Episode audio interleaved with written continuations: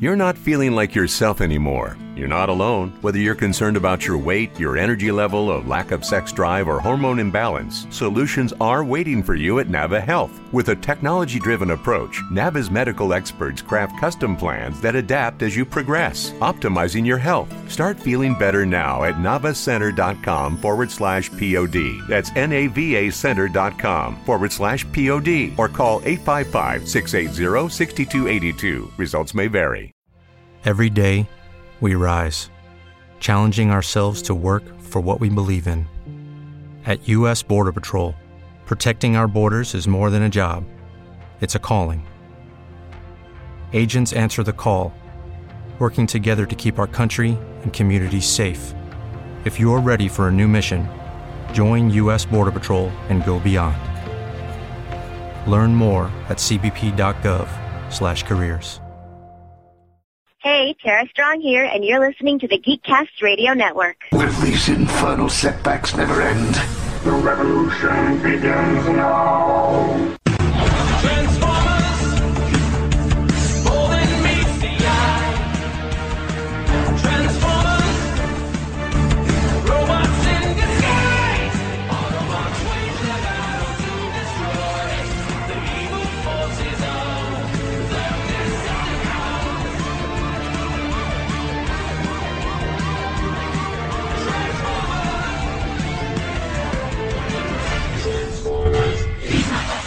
The name's Swindle. I'm what you might call an intergalactic arms dealer, and thanks to you, I now have in my possession the slickest weapon in the galaxy. My name is Optimus Prime, and this episode of Transformation Animation Podcast features Stephen C. Phillips, Mike Blanchard, and Michael Wilson. Ah, the universal greeting. Bioweed, grana, wheat, knee bomb. Mmm, I got the A&W cream soda.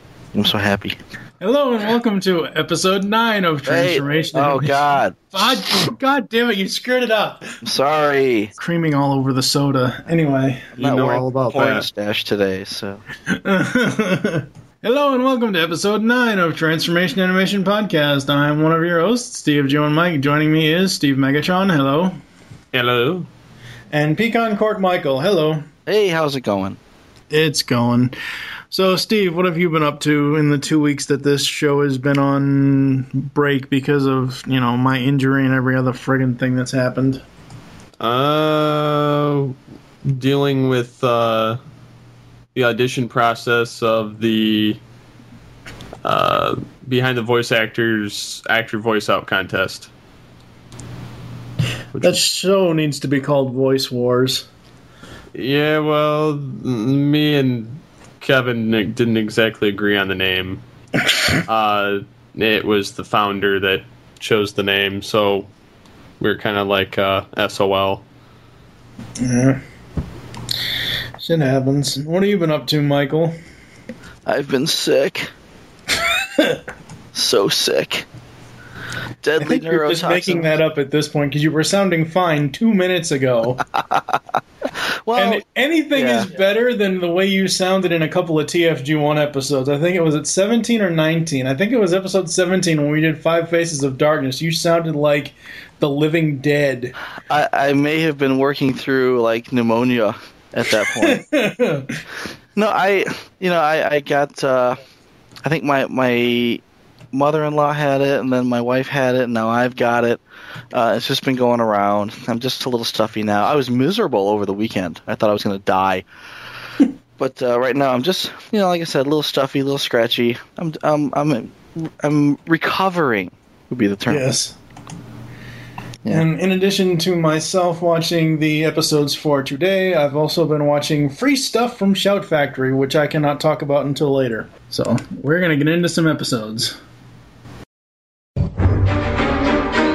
Gotta admit, you had me going there, Prowl. But then I thought, hey, it's not your style to do something crazy like go after Starscream all by yourself.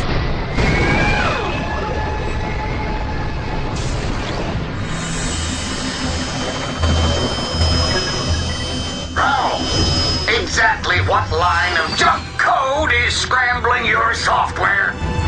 I pinpointed the Allspark signal. It's coming from the wreck of the Decepticon warship. This confirms my theory. Starscream must be here. That's no reason to go after him on your own. A protoform would know better. Turn that shuttle around now. With all due respect, this is an ideal reconnaissance mission for a single stealthy Autobot. You misunderstand me. That wasn't a request. What's going on with you, Prowl? This isn't like you. I've seen it before. A bot gets a new modification, and suddenly he thinks sludge don't stick to his tailpipe. Uh, Ratch, Pry, can't hear you. There must be interference in the signal.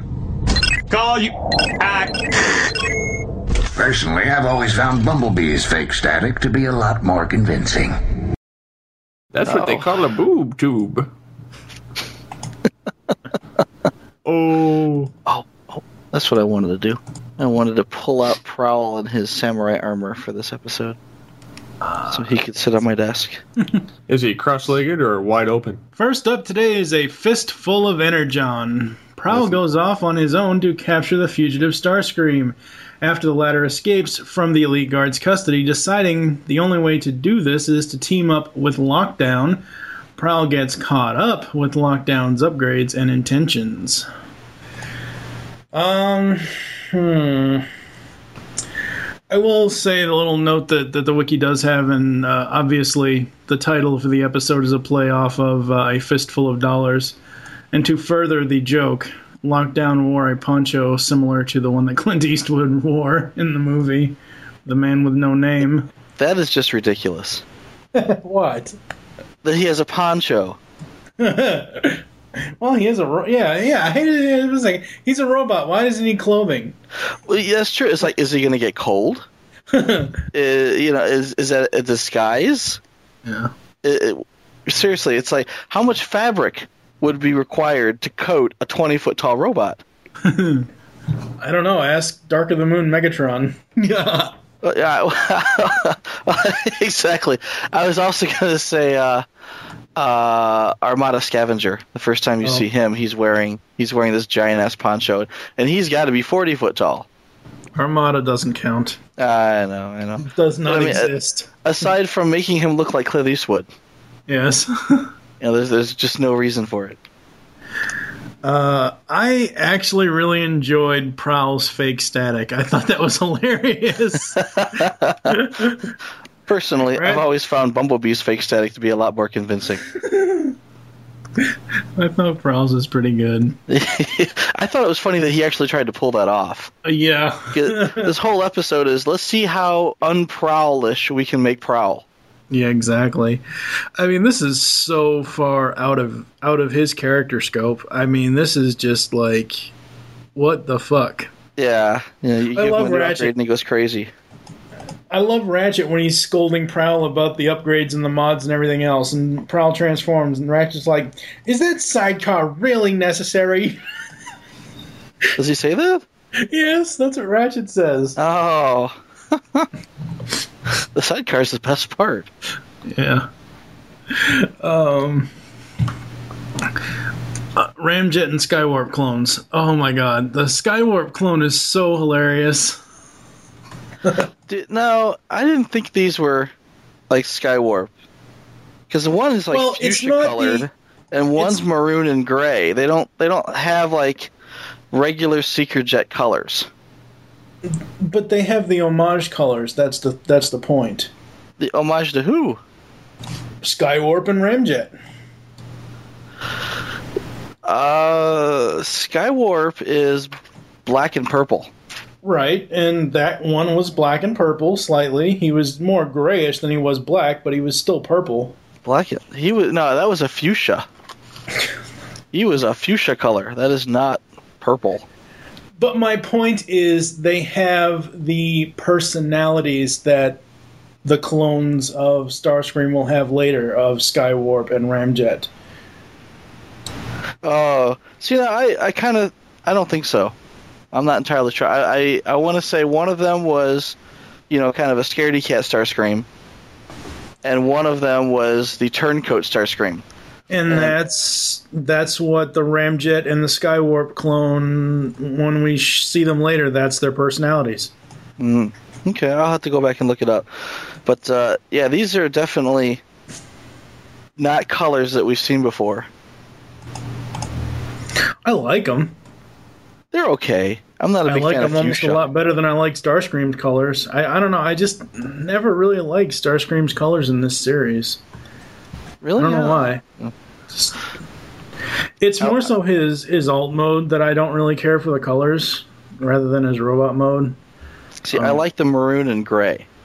That's kind of nice. It looks kind of Starscreamish, but at the same time, just off enough to kind of make him look like a like a Ramjet. Yeah. But Ramjet's more of a maroon and white.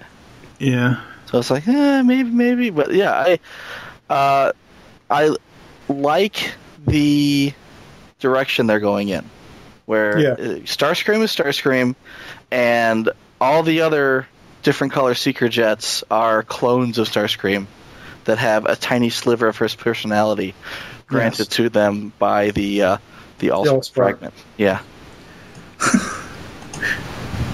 Yay, Prowl learned his lesson, blah, blah, blah. And that was when he handed Ratchet the EMP gen back. Well, I'm glad that. I, I don't. I, again, this is what pisses me off about any series like this. It doesn't matter what it is. If you have a character a certain way and then you basically take away all of their character development to get the. I mean, honestly, the the upgrades and mods you could equivalent that to drug use. I mean, seriously, It, you know, or or steroids, yeah. or you know, some, I- yeah, something exactly. that that is inappropriate. You could equivalent it to something that they then at the build de- they build a, a, a dependence upon yeah. to their to their own detriment. Yeah, exactly. And and then at the end, he's like, "Yes, I know better, but it's the only way." Blah blah blah blah. blah and we got the job done. Don't call me again. Lockdown. Da da da. da unless you want to be turned in. And Ratchet here. Here's your EMP gen. I don't need it anymore. Yeah. Uh, but still, it's like, why can't you keep one? Like, once you have a character developing on a path, why can't you just keep that character development going instead of having to take stuff away from that character development? I think that this particular episode is, it leads into another episode later on down the road that we Oh, won't yeah. get, we won't get too deep into. But the idea here is this is his first instances his first blah, blah, blah, his first instance with mod the abuse. upgrades. Yeah, the mod use. Yeah, mod abuse, we'll call it. You know, because Yeah. we're, we call it. Yeah, we're we're tying in the drug angle, but so he's abusing these mods and not being himself, and and what he finds out later is uh, as he remembers the training that he received that uh, it's not the robot. I'm sorry, it's not the mods that make the robot. It's the robot that makes the robot. Yeah. So It's not the mods that make the robot. It's the robot that makes the mods. It's not always that you have. It's not how. You, it's not what weapon you use. It's how you wield the weapon. Right. And then as he learns that, at that point, it makes it okay for him to keep the helmet and the Yeah. shields and the jump jets and the. You know, Well, at the time, and, and we're getting ahead of ourselves here, but that was specifically his master's. That, that I, I don't think that that wasn't the same helmet as what he had here. I don't. you know, the, that's the thing is though, it they look very very similar. They do look very similar. I will agree to that. and yeah. that when he, when he eventually gets his master's helmet, and we are getting ahead of ourselves, but when he does, he looks the same as he does now. yeah, true. So it's like this, you know. And my question was, it is he wearing the helmet of of Yoketron, his master? Yeah. Because I would be surprised that Prowl didn't recognize it and go, "Holy crap! You've got the helmet of Yoketron. I want that. I'm gonna I'm gonna keep this." Yeah. You know, instead, he just kind of throws it away with his uh, busted shield at the end of the episode. And oddly enough, the whole the whole the whole ensemble shows up again uh, for him to take back from from lockdown. In a few Maybe the maybe the G one Junkions repaired it. exactly. They, s- they smear that that cleaner on it. Like, Ooh, look, it's shining now. Yeah. And then my final note was, uh, of course, and, and Steve will probably do it better a, as that character, but uh, begun this Clone War has. Because at the end of the episode, they show all the Starscream and all his many clones up on the moon. Yes. Do it, Steve. Do it. Because the Clone Wars has. What do you got for this one, Steve? Um, well, I like the decked out Prowl. I, I'd have to say I like that a lot better than his standard look. Yeah. Uh, and it's funny that all of that fits into a sidecar. Yeah, I know. It, it's just it's just so odd. It's like Prime's trailer combining with Prime, and yet there's not that much there in that sidecar, but it covers every square inch of him. I'm surprised the sidecar or the armor doesn't just. I don't know. Huh. I was trying to work in a joke about Prime's trailer, how every time Optimus transforms, it disappears. Of course, unfortunately, you can't use that with Prowl because it's actual armor that goes on his body. You would think it would turn him into like a four wheeler that would be awesome, actually. instead of that sidecar that looks lame as hell. Turn him into a freaking four wheeler. Just run everything over. Lucky Land Casino asking people what's the weirdest place you've gotten lucky? Lucky? In line at the deli, I guess? Aha, in my dentist's office. More than once, actually. Do I have to say? Yes, you do. In the car before my kids' PTA meeting. Really? Yes. Excuse me, what's the weirdest place you've gotten lucky? I never win and tell. Well, there you have it. You can get lucky anywhere playing at LuckyLandSlots.com. Play for free right now. Are you feeling lucky? No purchase necessary. Void where prohibited by law. 18 plus. Terms and conditions apply. See website for details. With the Lucky Land slots, you can get lucky just about anywhere. This is your captain speaking. Uh, we've got clear runway and the weather's fine, but we're just going to circle up here a while and uh, get lucky. No, no, nothing like that. It's just these cash prizes add up quick. So I suggest you sit back, keep your tray table upright, and start getting lucky. Play for free at LuckyLandSlots.com. Are you feeling lucky? No purchase necessary. Void where prohibited by law. 18 plus terms and conditions apply. See website for details. I think the sidecar looks cool. Here, let me throw my sidecar at you. I hate to go this route, and Let's I know. put sorry in my sidekick bar. Come on, Robin. That's oh wait, wrong franchise. Well, the the franchise that I was going to make a joke about is because I watched an episode recently where they got a motorcycle with a sidecar. Is uh, in uh, Power Rangers Zeo, Bulk and Skull have a motorcycle with a sidecar, and that's the first thing I thought of when I saw Prowl's sidecar. I'm like, yeah, Bulk's not going to fit in Prowl's sidecar. I don't know this guy. Yeah. I disown him. Yes, and uh, I would say that the Dinobot part is kind of uh, useless. I understand why they had it in there, but it's still kind of useless. As the I made a Dinobots note have about that, but I don't even remember what that. Like, I made a note of Grimlock Go Boom. I didn't mention it because I honestly don't remember. And I just watched these episodes like three days ago from when we're recording this. I don't remember what the hell happened with the Dinobots in the beginning of this episode. I don't either. I've got a note here that says me Grimlock pissed. And I'm thinking, when was Grimlock pissed? I don't even remember that now. They uh, Bulkhead and Prowl went there because the Dinobots were getting out of hand. Oh, I know what it is. Okay, I Oh. remember now. Yeah. What it was was the Dinobots were rampaging supposedly, and what happened was that's why Prowl needs the E- that's why Prowl has the EMP gen in the first place, because Uh, Optimus sent them to Dinobot Island to basically EMP knock out the Dinobots because they've been rampaging. The whole reason why they were rampaging was because Grimlock got a poor little spike stuck in his foot. I think the spike was supposed to be in his foot, as opposed Well, to it was- just in it was between his toes. In between his toes. Guerrilla warfare, anybody? All loads lead back to the low road. Oh, blow yourself. yeah, low road. But the uh, but that's why now I remember that's why the Dinobots were in the episode is because uh, they were supposedly rampaging stuff. Yeah, I remember now. Okay, yeah, I mean that makes sense because you have to get the the mod on Prowl in order Yeah. to make the rest of the episode Yeah. work. Yeah, just think of the Dinobots in this in this episode. In the first part, is almost like not saying the Dinobots are nowhere near as bad as the human villains, but the Dinobots' appearance in this is basically almost like Angry Archer robbing Wyatt toys. Professor Princess robbing Wyatt Ugh. toys. No, she would just blow it up. That's right. Yeah, yeah. them, them yucky, uh, violent toys. They all must be destroyed. Yes. Anyway, we'll get to that eventually. Oh God. Steve. Yes. Um, Anything else for Fistful of Energon, Steve?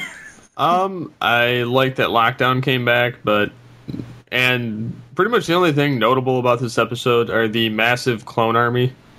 Yeah. But they pretty much took that from the comics, the Dreamwave comics of the Starscream clones. oh, did they? Yeah, because they had that whole plot line in there.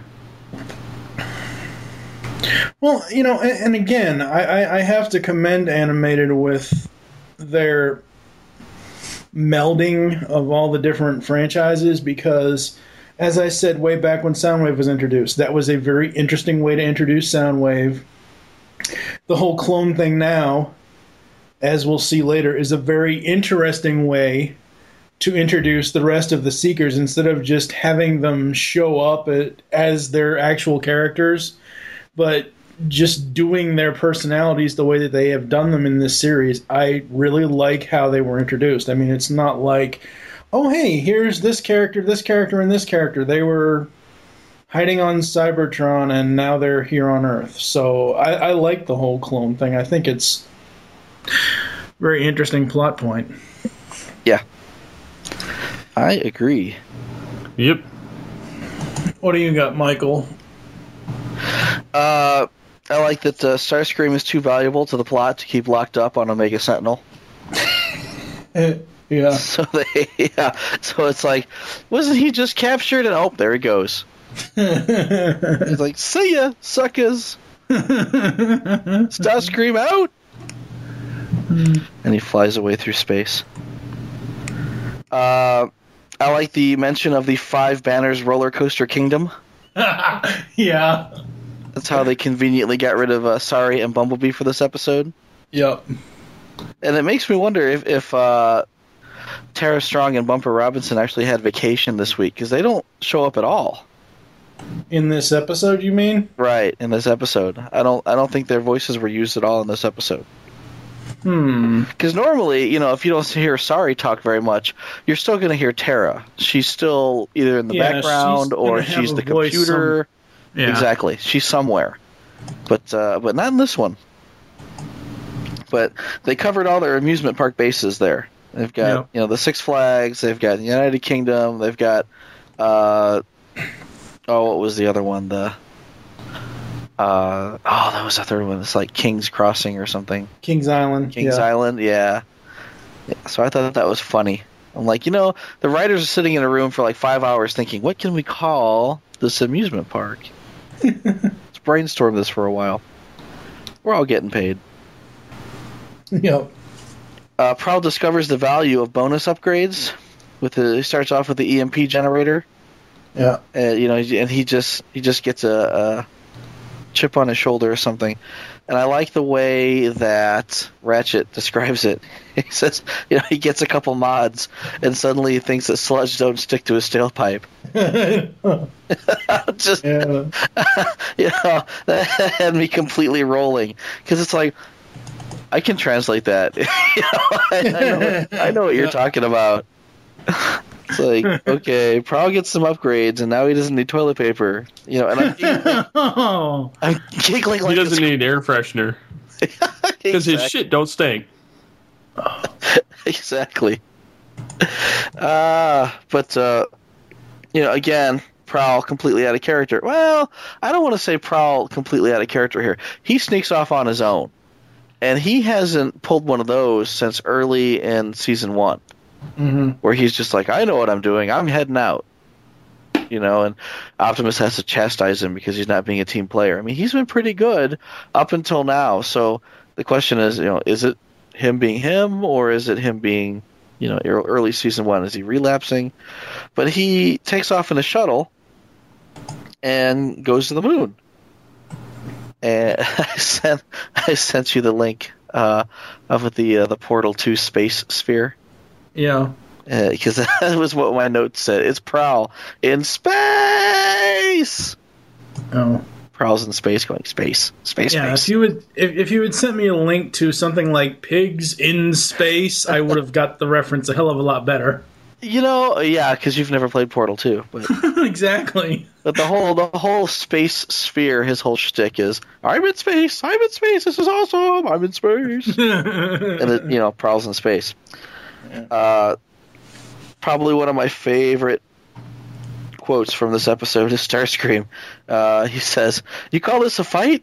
I'll rust before someone wins, and I'm in a vacuum." Because things don't rust in a vacuum.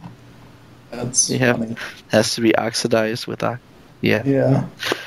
Uh, moving right along, that one just went over like a Led Zeppelin. Uh, I'd like to take a moment to say how awesome Lance Henriksen is. Oh, he is so yes. yeah, he is yeah. so awesome. Lockdown is is every time I see him, it, it's it's a treat. But Lockdown, uh, you know, it's it's weird here. I've got I've got the greater than sign in my notes, and this is going to look really good on Twitter. But Lockdown is greater than Bumble or Bumblebee is greater than Boba Fett. In the grand scheme of bounty hunters, Lockdown Uh-huh. is better than Boba Fett. Well, I don't hear anybody jumping to my defense here. They're like, "Screw I it." can kind of see We that. know that Lockdown is better than Jango Fett because Lockdown didn't get decapitated. But Boba Fett got swallowed by a big Harry Perry testicles in the ground, so Oh, It's like a giant vagina in the sand. You- you- and it just and it just swallowed him whole. You're not going to see Lockdown being eaten by, you know, No. fresh gash in the sand. No. It was like nom. nom. He's like, uh, I'm down here, baby, and I'm not going to be digested for a thousand years. Lockdown would not go down like that. He'd take lube first. Why? Why is Billy Dee Williams flashing into my head? Hold on to me, hon. It's like, oh god, that whole I, I can. Oh god, I can see that whole fucking scene now, and I Go don't into the light. That's right. Aim a little higher. That's what she said. That's what she said. I'm slipping. That's what she Oh. said. So yeah, Lockdown's better than Boba Fett. Okay. Yeah, that that whole section there is just going to need editing because No, No. it's not. that didn't it's come out right at all. hilarious. We haven't had a lot of comedy like that since Beast Unleashed, so that's staying in. Uh, oh noes. Sneaky mod enhanced Prowl broke some eggs. And this is referring to, you know, here he, he Prowl is all about nature, you know, and and at the beginning of the episode he's uh very careful to put the the nest of baby birds back in the tree. Yep. And at the end of the episode, well, at the end of the episode, it fi- he finds that he has not only smashed a tree, but the nest and the destroyed the eggs. nest, yeah. he tore up the nest as well.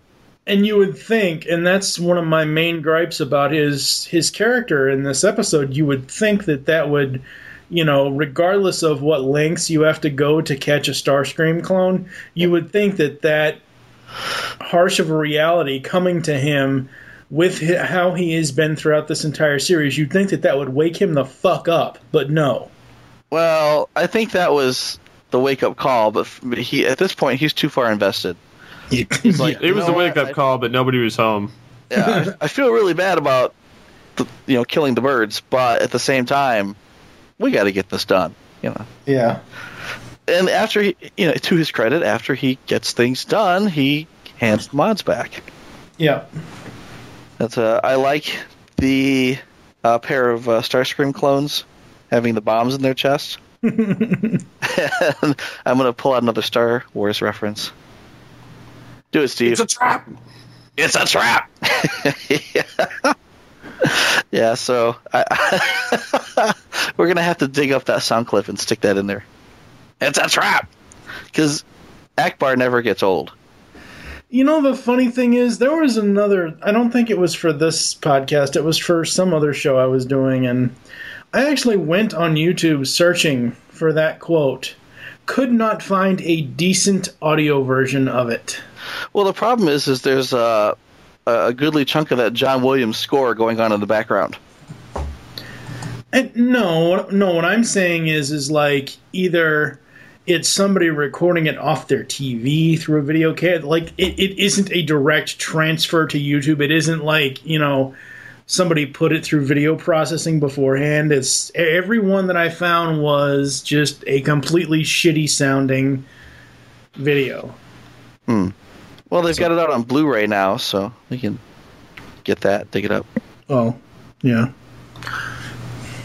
Let's not go there. oh God. Blu-ray. Yeah. So the uh, Starscream clones are deliberately blown up, so we won't be seeing those uh, aspects of Starscream's emotions again. Oh yes, or, we will. Or will we? Yeah. Not sure. But the the whole resolution to that is, you know, basically strapping rockets to them and sending them out into into the sky to blow up harmlessly over the city. Hasn't that been done like three times already? Yeah, pretty much. That that seems to be the go-to. Th- well, aside from using Sari's key to fix everything, that seems to be the go-to solution. The only other time I can remember off the top of my head is when Bumblebee used his boosters and he was then skyrocketing to the earth and turned into a repaint of Cliffjumper. But I know it's been used a couple other times besides that one time. Well, there's that. There was uh, um, home is where the spark is, where the the oil cans are going to explode. yeah, And I don't think they used a rocket. I think I think that was uh, Ratchet. that was the Bumblebee episode. Was it? Yep. No, Nanosec was the Bumblebee episode. Oh, that's okay. Yeah, yeah, yeah. Yeah, home is where the spark is. Is I think Ratchet uses electromagnetizer thing. Oh, that's right. Yeah. Throw them up high enough. Yeah. Either that, either that, or or Bulkhead threw them. I don't remember. I don't remember. Uh, yeah, they, they, they do, they've done it a couple of times. Yep. So anyway, space. Anything else for this one? Okay, round two. Name something that's not boring. A laundry? Ooh, a book club. Computer solitaire, huh? Ah, sorry, we were looking for Chumba Casino. That's right. ChumbaCasino.com has over 100 casino style games. Join today and play for free for your chance to redeem some serious prizes. ChumbaCasino.com. No purchase necessary. Void where prohibited by law. 18 plus terms and conditions apply. See website for details. With Lucky Land slots, you can get lucky just about anywhere. Dearly beloved, we are gathered here today to. Has anyone seen the bride and groom? Sorry, sorry, we're here. We were getting lucky in the limo and we lost track of time. No, Lucky Land Casino, with cash prizes that add up quicker than a guest registry. In that case, I pronounce you lucky. Play for free at LuckyLandSlots.com. Daily bonuses are waiting. No purchase necessary. Void where prohibited by law. 18 plus. Terms and conditions apply. See website for details. Nice. Anything else that's relevant to this episode for this one? I don't deal in relevancy. Okay. so are we done with a fistful of energon? I think we are. Yeah. All right, we're gonna move on.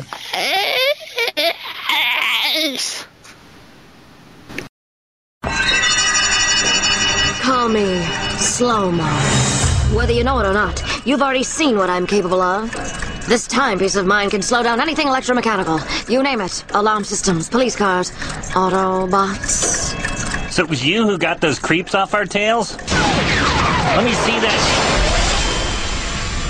timepiece. Sure, take a long, slow look. Pretty nifty, eh? In case you were wondering, this is what reversed the aging process on your turbo suit. Freshened you up, put back that youthful pep in your step. You did that? For me? Mm, I'm a big fan of your work. All of your work. That's why I gathered you together, routed you up, roped you into the big grand opening. I used to have a dead end job right here in this factory. Eight hours a day, sticking quartz crystals into clocks. And one day I came across this strange crystal. Knew right away I had something special, something unique, something that would pay off big time. Big time. Good one. Oh, you're quick. I like that. But let's be honest, I'm an amateur, not like the rest of you. That's why I helped you get away from those Autobots and invited you here. I figured we could work together as a crime syndicate. Hmm, a most intriguing proposition. A veritable band of not so merry men. And ladies. We're gonna need a cool name. How about the Fast and the Villainous? Crime time. The League of Extraordinary Criminals. Well, I'm not a criminal. I just want to stop all those naughty, violent toys and games. And who are the ones always stopping you? The Autobots, that's who. You know what they say, kid. The enemy of my enemy is my friend. Yucky robots. We'll destroy them all. Up next is SUV, Society of Ultimate Villainy. Under the orders of a mysterious benefactor, Angry Archer, Nanosec, Professor Princess, oh god, and a new villain, woman called Slowmo, band together to defeat the Autobots. The Autobots soon discover that the SUV's mysterious benefactor is the Decepticon arms dealer Swindle. He promises to reward the villains handsomely if they gain some technical devices for him. Then he is using these devices to create the weapon which can make any machine motionless, including the Autobots. Nanosec, uh, Professor Princess can go die in a fire. Twice. Yes. Even I got a little sick of Professor Princess this time around. Thank Professor God. Princess About fucking time you came to your fucking senses. Well, you know, the last couple, well, last time she showed up, she had maybe one line, and now she's got like twenty. And it occurs to me that she has this this horrible lisp. That- it's just Yeah. like, oh my god, I, I can't stand listening to her speak. It's horrible, and she About won't time you shut came around to the hatred of Professor Princess.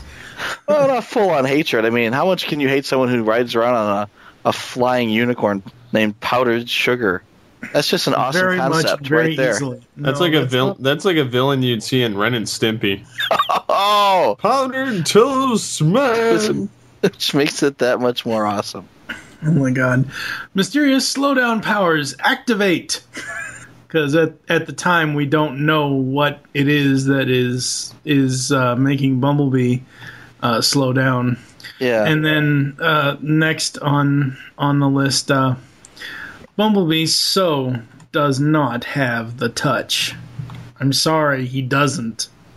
He might have that one special touch. Come here, I little boys and girls. Wouldn't know. Yeah. Good lord. Um, Ride the little pony.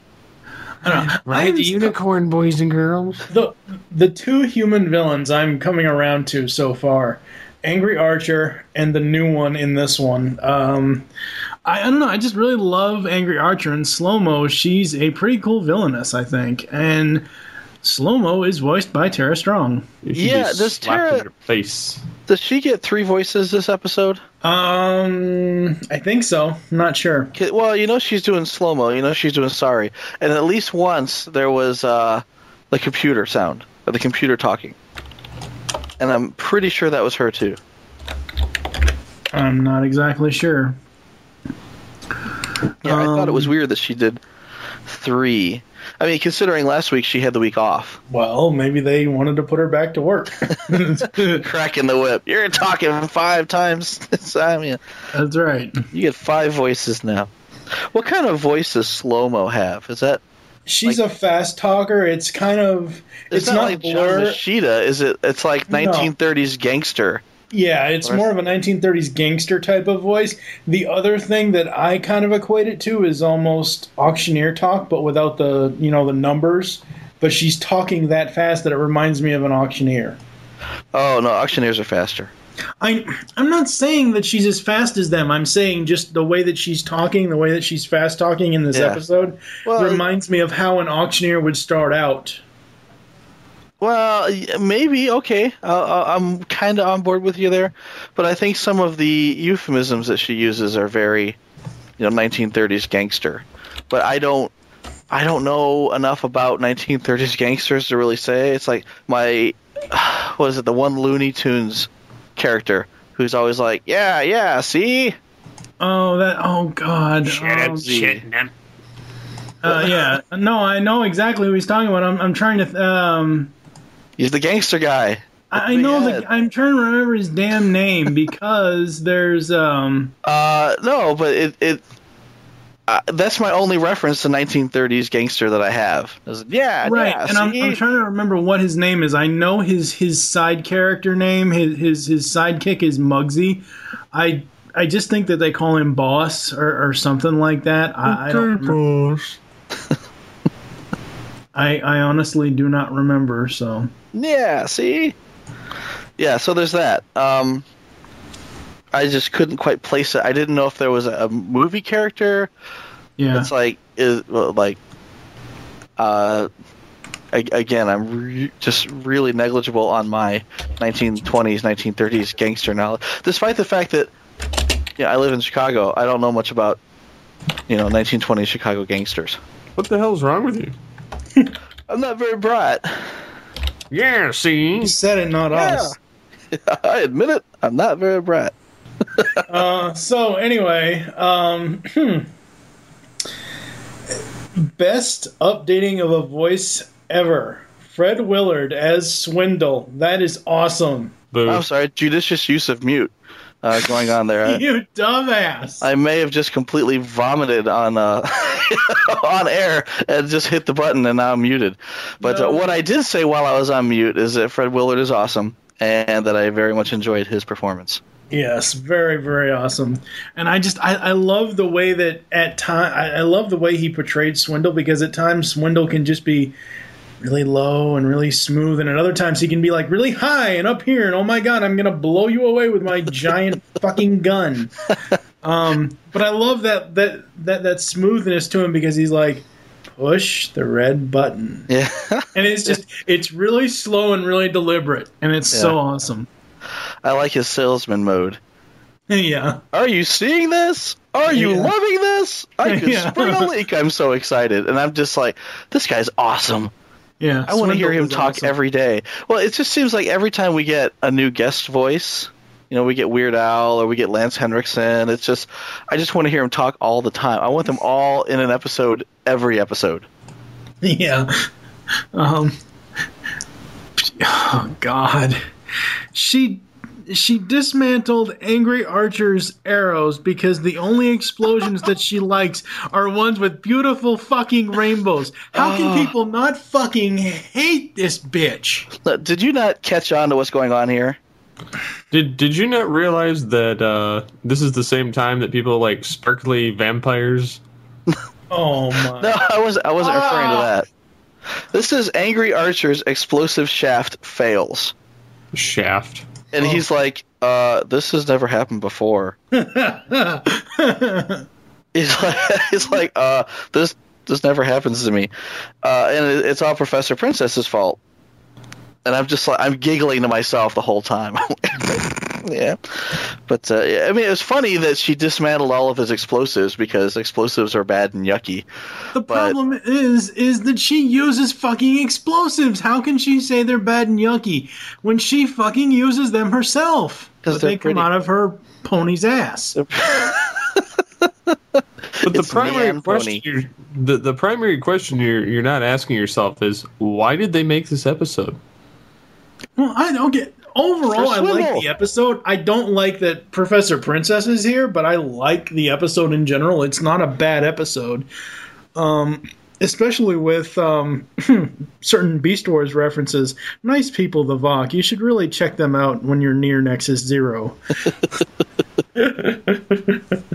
They're so nice. They only tried to blow up the planet twice. Yeah. If we're saying in context, or Yes. know. Um, I found a i know this is really, really bad, but when Sari is trying to move Bumblebee by herself, it reminds me of Daniel rubbing his face into Optimus Prime's dead cold hand. I thought you were going to say something else. Rubbing his face in his cold no. dead. Yeah, that never happened. To our knowledge, to the best of our knowledge, nothing like that ever went down in G1. Yeah. But uh, yeah, we're um, yeah, we're getting in that cold, dark place now. So to Yeah, brighten things up again, Team Bumble villain. Holy hell! Are you kidding me? I kind of liked how that went down.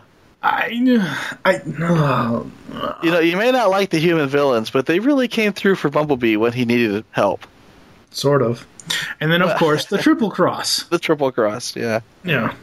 And my final note was uh, stripped and sold for parts. Oh, poor Swindle. Oh, he doesn't actually get stripped and sold for parts, though. No, he doesn't. kinda- they But that's what put him in a fans art park- says. Yeah, they just stick him in a parking impound and assume that no one's going to come rescue him. Well, see, what they really want to do is parade around in him and say, "Yeah, I'm riding the Decepticon." No. Anyways, what?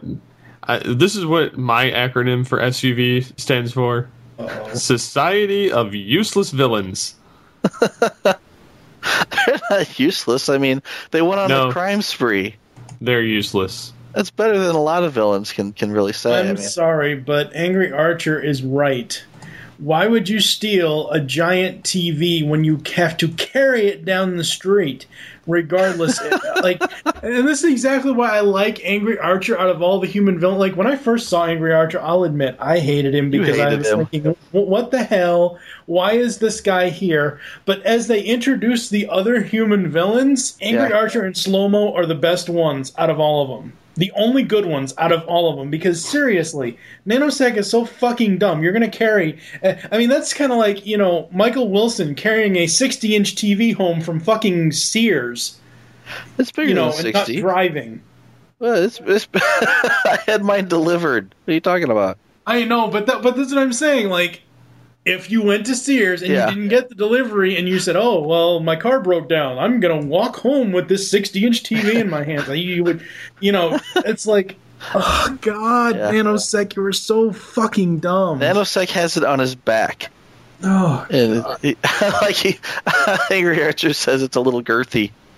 it's girthy. Yeah. okay. What else you got for this one, Steve? Um, I don't actually like this episode. Okay. Um, in other than the Vok reference, but I, I find this degrading to the show. really? Yes. Th- this is the reason why I could see somebody hating animated. Are these stupid ass human villains? Oh, come on. No, Okay. no. I like Well, you know, I he, like he's some of them. entitled to his opinion. It, it gets better in the next episode, but this episode does not have that that uh, issue of uh, uh, this. This episode has such garbage villains and such a throwaway plot. it's just I, I I would rather watch a freaking reality show than this episode again. Wow. The only you know, if you if you're gonna be like that and not like it, that's fine. That's your opinion. That's that's all well and good. I will say for someone who may not like this episode, like you don't, you have to agree though a little bit that Swindle is pretty much the only saving grace here. Because Swindle's awesome with this series. Yeah. Come on, Steve, you got to at least give us that. No. I, Are you serious? I never liked Swindle anyway. He's just uh, a cheap plot device as bad as the key. Oh. wow. Welcome to Geekcast Tower. Stephen C. Phillips is a boogerhead. Okay. Uh, anything else for this one, or are you done? Lucky Land Casino asking people what's the weirdest place you've gotten lucky? Lucky? In line at the deli, I guess? Aha, in my dentist's office. More than once, actually. Do I have to say? Yes, you do. In the car before my kids' PTA meeting. Really? Yes. Excuse me, what's the weirdest place you've gotten lucky? I never win and tell. Well, there you have it. You can get lucky anywhere playing at LuckyLandSlots.com. Play for free right now. Are you feeling lucky? No purchase necessary. Void where prohibited by law. 18 plus. Terms and conditions apply. See website for details. Judy was boring. Hello. Then Judy discovered ChumbaCasino.com. It's my little escape. Now Judy's the life of the party. Oh, baby, Mama's bringing home the bacon. Whoa, take it easy, Judy. The Chumba life is for everybody. So go to ChumbaCasino.com and play over 100 casino-style games. Join today and play for free for your chance to redeem some serious prizes. ChumbaCasino.com. No purchase necessary. Void where prohibited by law. 18 plus. Terms and conditions apply. See website for details. Steve. I'm done. Damn. All right, so uh, Michael? it's like I don't know where to fucking go from here. How do I follow that? I, I don't know. As, as Steve stomps angrily from the room, I hate this shit. Uh, I I liked this episode. I might be the only one. Well, I Uh, liked it, but I, I I just don't like some of the you know the human villain stuff. But I liked it overall.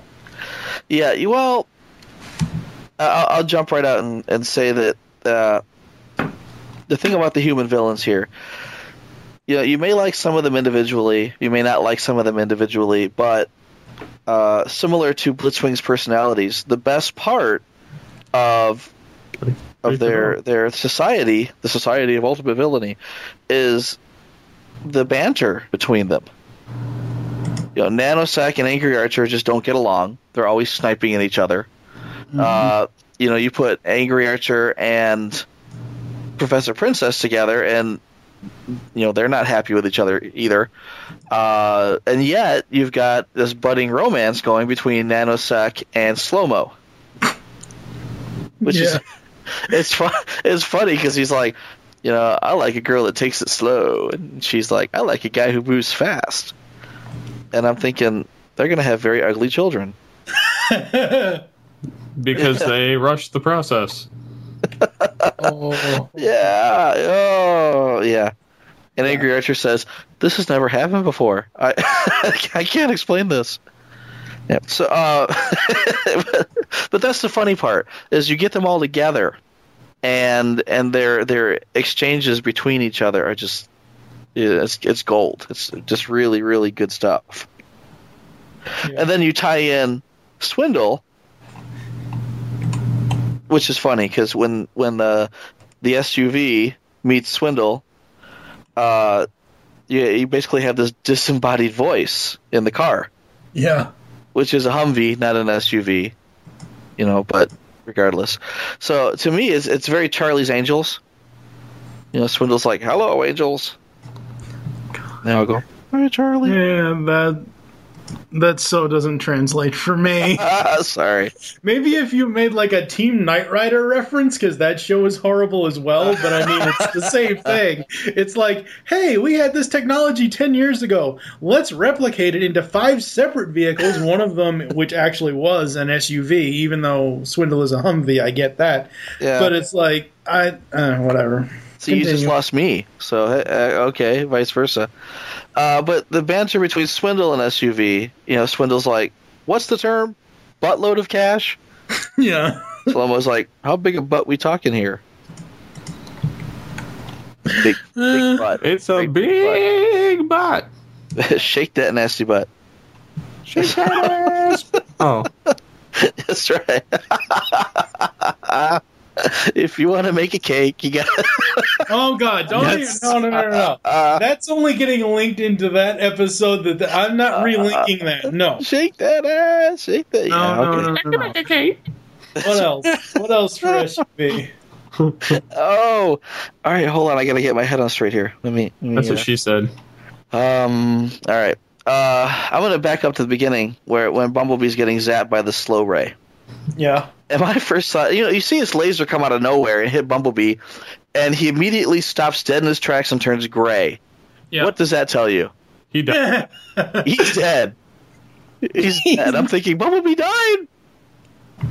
Uh, he can't die, but it looked to me like he was dead. But then he gets back up and says, "I'm okay. I feel happy. I think I'll go for a walk now." Uh, at any rate, you know he's back to being an arrogant prick. Yeah, he was. I mean, he just uh, like I, I haven't learned any lessons so far. I'm just, you know, I'm the best there is, and watch me now. I'm not going to listen to anybody. But and that's that's why I had my note earlier of Bumblebee so doesn't have the touch because he's all about like, oh, well, it, we might be a team, but the team has to rely on their star play. It it's like he turned into fucking Kobe Bryant or something. and if he would have performed the flanking maneuver, none of this would have happened. yeah, if he would have just shut up, followed orders, none of this would have happened. Exactly. Yeah. but uh, you know, by the time Bumblebee runs into Professor Princess, he should expect to get zapped by a slow ray. Yep. I mean, it, this is like the third time, and it's it's uh, it's odd that none of the villains bothers to turn around and finish him off when he's slowed down. I mean, Angry Archer's making his getaway, but I want to say by the time Professor Princess sees him get zapped, she's not running away. She's she just kind of looks over and goes, "Ah, look at that. That's kind of funny." And I'm thinking, you're right about there. She could be blowing off his arms and legs and laughing about it, which would have been funny. Yeah. Yeah. Uh, and at the end of the episode, we've returned to using the key as a plot solution. Yep. Sari uses the key three times in five minutes. Now, granted, we haven't seen the key used in how many episodes? Majority of season two so far. Yeah, we she's been pretty good about not using it, and it's like, well, what do we do now? We've written ourselves into a corner. We've got five minutes of episode left. Oh, whip out that key. The key's good for everything. The key gets you through force fields. It, it turns off machines that you don't know how to turn them off. She had a Uh, relapse. Yeah, exactly. she was she was clean and sober for eight episodes, and boom, there it went. She's like, I gotta use it. I gotta use the key. Yeah. She's like, oh. She's like, Jones. My precious. That's right. Uh, but uh, I want to point out that the swindle toy is awesome. I, I actually uh, took a moment to pull the swindle out of my closet. The only thing I don't like about the swindle toy Yeah. is the my same like my like I, I love the design of it. I love the colors. I love the alt mode. I love everything about the toy except the size. It's too small. What? It, it's the, nearly the same size as Soundwave almost. That's my only complaint. You Uh, put yeah, Swindle and Sidewave. You, you put Swindle and Soundwave sit next to each other. They're literally almost the same size. Yeah, in my opinion, I think combiner toys should be shorter than everybody else because that's how they were in G1. Uh, when I stand him next to Prowl, he's about a head shorter. Mm-hmm. A, a Prowl head shorter, let's say. And Prowl, you know, he's all chin. Uh, but the toy itself, I mean, he's got he's got the, the, the shield generators that pop up behind his his uh, shoulders. He's he's got the the, the big ass cannon on the arm. He's got the Gatling gun that comes out of his chest. He's he's I mean all the weapons he shows up with in the cartoon he's got. Right. He's just a he's just a great great looking toy. He's got the It is a great looking toy. I, I'm not. I'm not green discounting that. I'm just saying I think it's way too small. The deluxe swindle, like if that was a Voyager swindle, I would have loved it. If it was Voyager size, that's that's my complaint here. Is that the the deluxe swindle? Because I'm looking at it now on the wiki. Yeah, he's just too. It's great that he has all his weapons. It's great that he has all that stuff, but it just he's too small to to me. Eh, I don't know. I mean, if you, if you take a look at all the, I mean, you, if you set him up next to all the, the deluxe toys, he's he's he's not you know he is not like Soundwave short. Soundwave was short. I mean, he was just so short and squat and bulky. Yeah. And you know, while Swindle has some some bulk to him, he's not. I don't know. I, I mean, I like him. I think he's a really good toy. He's very show accurate.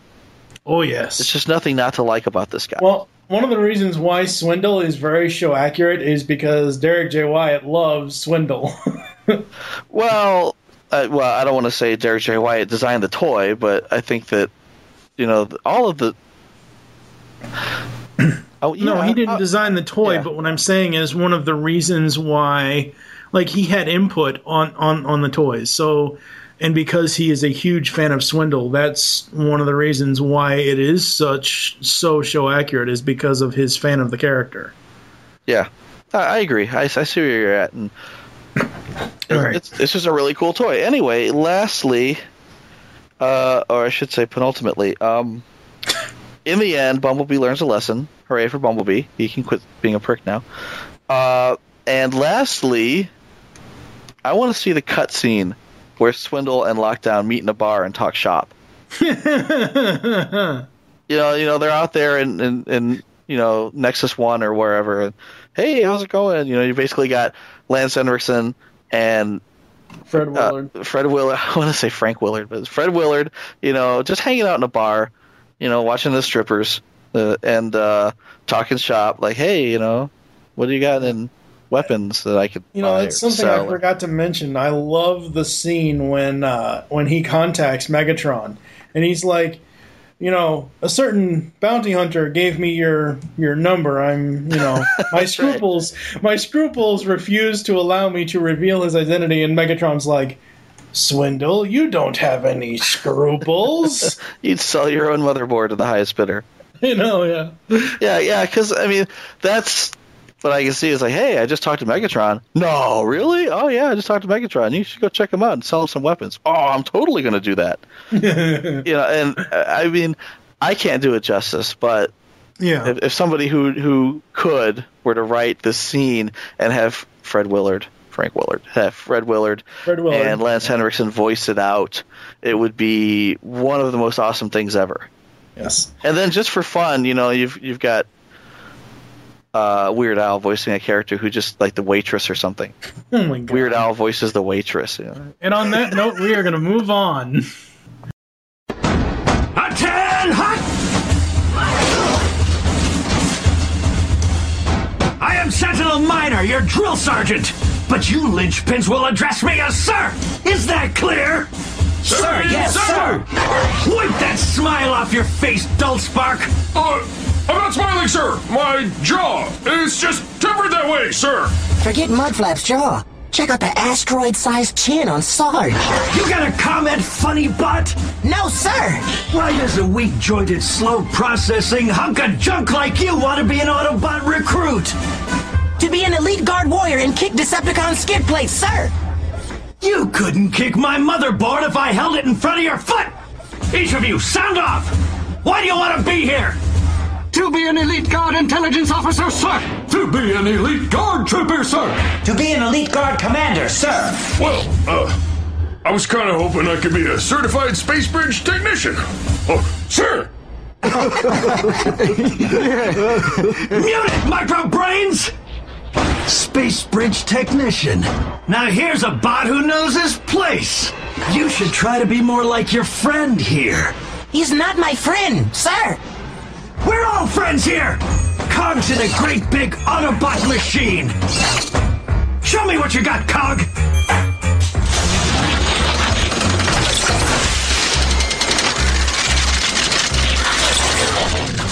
Not bad. I'm gonna call you Long Arm. Show me your stuff! That's it? Hit me with everything you got, sir.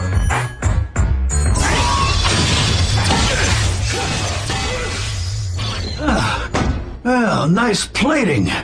Ironhide.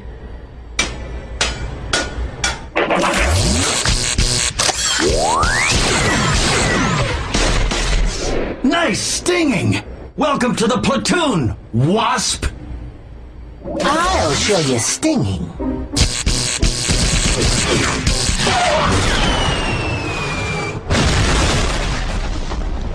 You are nothing but a bumbler. From now on, your name is Bumblebee. Bumblebee. You got a problem with that, cadet? Sir. No, sir. Oh, sorry, Sarge, sir. You! You're all bulk and no brains. You're bulkhead. Now drop and give me 20. All of you! All of you! Up next is Auto Boot Camp. After a mysterious convict escapes Autobot custody, Ultra Magnus contacts the Earthbound Autobots so they can identify him in case he shows up on Earth. Bumblebee recognizes the convict as Wasp, a bot he ran into back when he was in boot camp and whom he put away in jail in the first place as a traitor. Bumblebee and Bulkhead then go on, as Bulkhead puts it, a wild grease chase to find Megatron's base and nail Wasp at the same time after intercepting a message between Megatron and the mysterious quote unquote double agent on Cybertron who is revealed to be the Decepticon Shockwave posing as an Autobot named Longarm, who helped Bumblebee frame Wasp. Oh, you just gave away the ending. I know. That's the whole Aw. point. But it's not really a spoiler, seeing as how they give it away themselves in the episode. Um, at, at the end, yeah. How is how does the time shift here? Because if With Lucky Land slots, you can get lucky just about anywhere. Dearly beloved, we are gathered here today to. Has anyone seen the bride and groom? Sorry, sorry, we're here. We were getting lucky in the limo and we lost track of time. No, Lucky Land Casino, with cash prizes that add up quicker than a guest registry. In that case, I pronounce you lucky. Play for free at LuckyLandSlots.com. Daily bonuses are waiting. No purchase necessary. Void where prohibited by law. 18 plus. Terms and conditions apply. See website for details. Lucky Land Casino asking people what's the weirdest place you've gotten lucky? Lucky? In line at the deli, I guess? Aha, in my dentist's office. More than once, actually. Do I have to say? Yes, you do. In the car before my kids' PTA meeting. Really? Yes. Excuse me, what's the weirdest place you've gotten lucky? I never win and tell. Well, there you have it. You can get lucky anywhere playing at LuckyLandSlots.com. Play for free right now. Are you feeling lucky? No purchase necessary. Void where prohibited by law. 18 plus. Terms and conditions apply. See website for details. If we're in the t- like if we're in the animated timeline and this isn't the, the beginning of this episode isn't a flashback and it is currently happening why does sentinel have a cybertronian mode that looks so much more awesome than the fucking snowplow that he was on earth Uh, no, this is this is happening prior.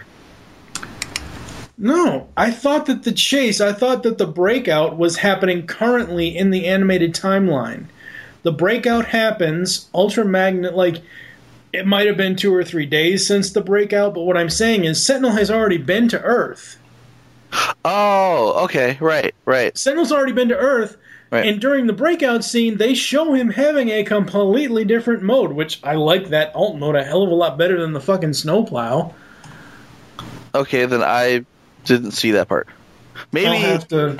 Yeah, I'm gonna have to go back and see. Maybe they were just using that model for him, and I'm, I'm talking like in CGI terms, and it's not. It's all Yeah. animated. But maybe they were using that same model in the beginning because it was what they they were going to use for him at the end or in the flashback scenes. Maybe that could be it. I'm gonna have to go Um, back and see what he looks like then because I I didn't even notice. Yeah, I'll, I'll, I'll go back and I'll screen cap it for you. Yeah. Um, I love seeing the flashbacks. I think they're really cool with the whole boot camp thing. I thought that was hilarious. Um, and y- oh, God, and you know that this is just because this is them making fun of the movie. He's a total mud flap. E- even I know Bulkhead is a hell of a lot better. Even though I don't like Bulkhead and animated, he's a hell of a lot better than Mudflap was in the fucking movies. Oh yeah. Did we lose you, Michael? Yes, you did. Which mud Yes. flap are we talking about? Sentinel calls Bulkhead A mud flap. Yeah. Somebody calls him a total mud flap, and my note Everybody is, calls him a mud flap in this episode. exactly. Bumblebee But my calls him a note is is that Bulkhead is even though I don't like Bulkhead in animated that much, he's okay. I, he's not one of my favorite characters, though. I could do without him. Oh, he's lovable. Uh, yeah. He's a hell of a lot better than the actual mud flap that we got in the movies. Okay. Which one was Um, mud flap? What? Which one was mud flap in the movies? Oh, It was, Was one of one of their stupid wreckers? twins. One of the twins. Oh, that was that. Oh God. One That's why they little call it bastards. mud flap because it's a derogatory term. I know, yeah. It's like I slag. You can't. I know. But what I'm saying is, oh God, I have to repeat this three fucking times. What I'm saying is, even though I do not really care for Bulkhead in animated, Right, right, right. he's a hell of a lot better better character. Bulkhead is better than Mudflap in the movies. Uh, mud flap in the movies is just something that should have never happened. Fucking Michael Bay, constantly raping our childhoods like Starscream rapes giant metal bugs. I love that Sentinel named all the cadets because of their powers. I thought that was really cool. Well, that's the weird thing is Sentinel Minor gets to subjectively rename everybody permanently. yeah. This is your name for the rest of your life, no matter how silly or derogatory it is. Uh, this would explain names like Windbreaker or Wide Load What's your name? Your name's Huffer. It's like, oh, you prick! Why would you My- call me that? My name's Shit Kickers. there actually was a transformer named Windbreaker. Oh, I know. He broke Yeah. a lot of wind. But this uh, this whole scene mirrors uh, a scene with R. Lee Ermey in Full Metal Alchemist, Full Metal Alchemist, Full Metal Jacket, Full Metal Jacket. Full Metal Alchemist. I I actually have written down Full Metal Autobot. it's an auto boot camp, or as I like to call it, Full Metal Autobot. But uh, yeah, for some reason, Full Metal Alchemist came out. That, it's funny because I really dig the Elric brothers, but uh, uh, Full Metal Alch- Full Metal Alchemist. Damn Full it! Metal Jacket. Full Metal R. Lee Jacket. Is, is is is asking everybody what their name is. Yes. Ev- exactly. Well, he's not asking; he's giving them names all the way down. The, you know, you look like a giant piece of shit. Your name is Private Pile. Yeah. Uh, God has a hard on for Autobots because we kill everything we see. Yeah. We keep heaven stocked with fresh souls. But it's it's just funny because if you if you if, if- basically if if you re-say everything that Sentinel says in R. Lee Ermey's voice, this becomes a much better episode. I think that should have been Sentinel. I. Oh yeah, Ar- Ar- Arlie Ermey should have voiced Sentinel. That would have been so awesome. That would have that would have just made the world for me for that Yeah, character. that would have been so fucking awesome. But now I have to go back in the editing process of this episode because my favorite line from from Full Metal Jacket is when he's handing out assignments and he gets to Joker. Every everyone else is like, "Oh, 300 infantry, you made it," you know, stuff like that. Yeah. yeah. Uh, he gets to Joker. He's like, 4212, basic military journalism. What the fuck, Joker? he says, did he say? I was on the what, school newspaper. yeah. oh yeah.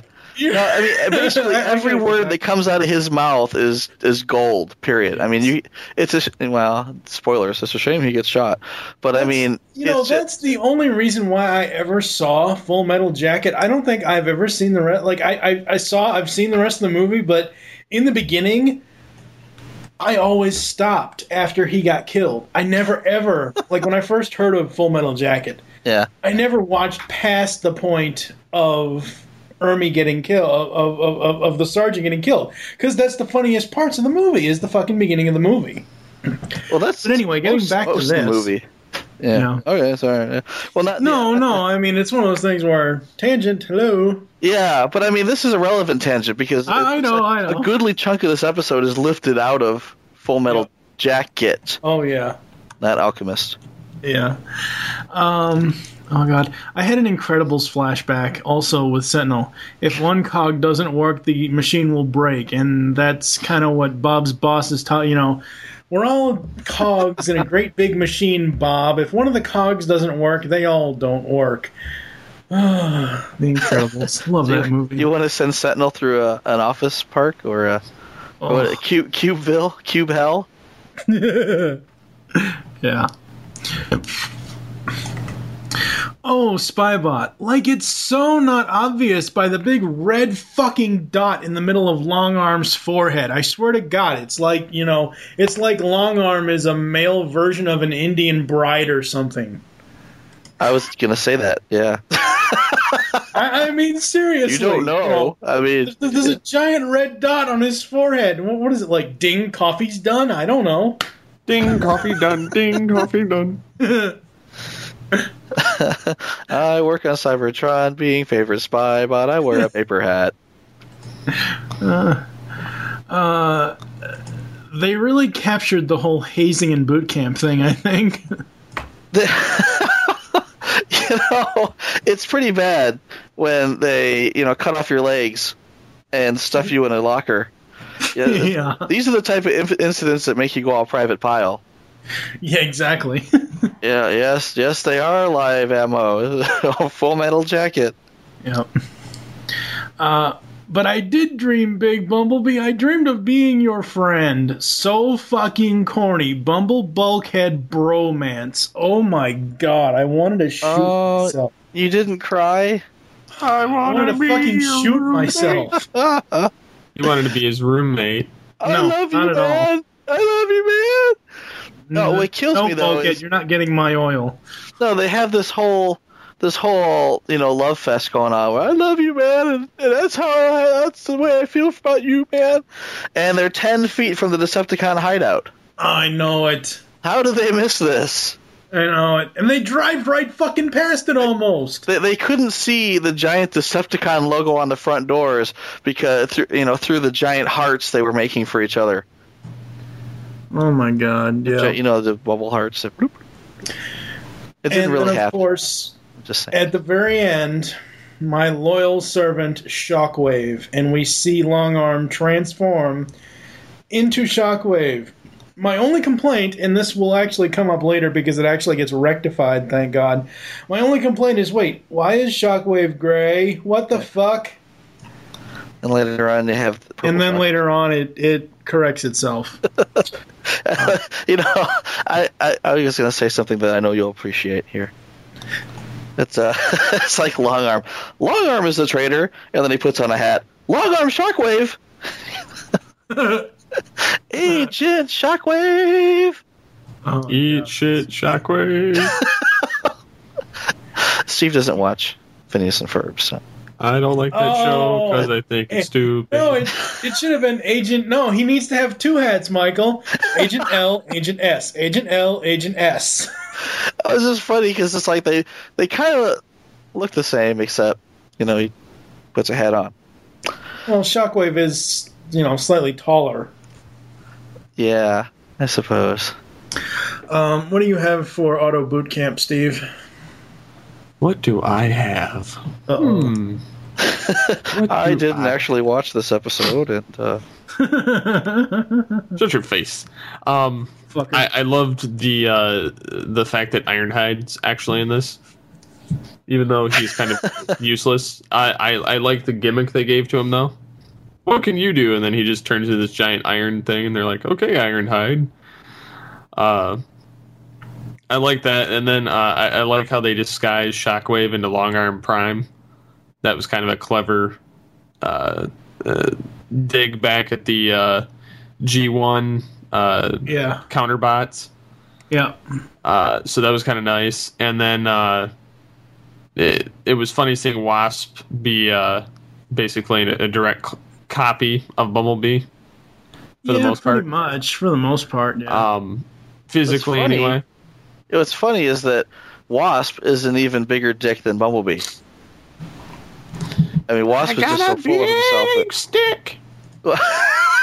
yeah, but Wasp to me is more. He's more that jock type of dick rather than the "oh my god, I'm better than everyone else." Kind of, you know, he has that jock mentality. It, it, it kind of goes back to what I said about the hazing thing.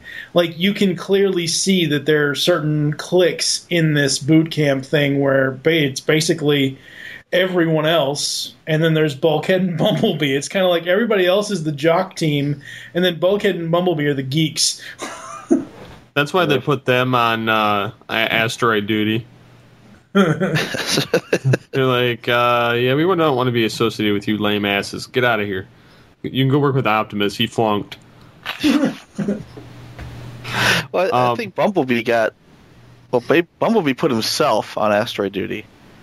I, like how they they they wheeled uh, uh, Wasp away, kind of like they did Hannibal, Mm-hmm. or or like in the Batman mo- uh, video Yeah. game uh, Arkham Asylum, where they haul away the Joker. Yeah. It- It's just kind of funny to me that they did that. And it's funny that Long Arm or Shockwave basically set him up to kind of be fucked over. Yeah, see, I mean, it's like at, at the very beginning of the episode when they get that transmission. I knew. I freaking knew who it was. Just like before, not not when the Autobots get the broken up transmission, but when Megatron is is transmitting, and and and Sumdac is like, well, nobody, somebody on Earth might be able to translate this this stuff, but when they're talking, it's like, holy hell, It's Corey Burton. It's Shockwave. Yes, there is a god. Yes, exactly. And it's like you know. I mean, it, it- there is no. I mean, th- this isn't like um, Velocity, where it, it it's questionable if you know if that really is Blurr which we all know it is but this one it's like you like you see shockwave you know kind of scrumpled scrambled up on the screen but you know it's fucking shockwave because of the voice and because of what you can make out. I mean it's almost like shockwave's on the playboy channel or something. But anyway um and, and then later you see and then later you see long arm and it's like okay he has size changing powers. And you know you just know that that's fucking shockwave. Besides the giant red fucking dot in the middle of his forehead just hearing the the lower tone of his voice i i immediately knew Ugh. I, I just I, I like the fact that they they put him as the head of Cybertronian intelligence. Yep. For the Autobots, and he's like, "Yeah, I'm the only Decepticon just freely out here." Yeah. Well, and and again, it goes to show that Transformers Animated Megatron is a much much better planner than G1 Megatron. oh yeah, he had moles everywhere. Yeah. He had to have some of them burned off, but it- Oh, that's bad. I had to go there. I know. What else you got? Uh, overall, this episode was pretty enjoyable.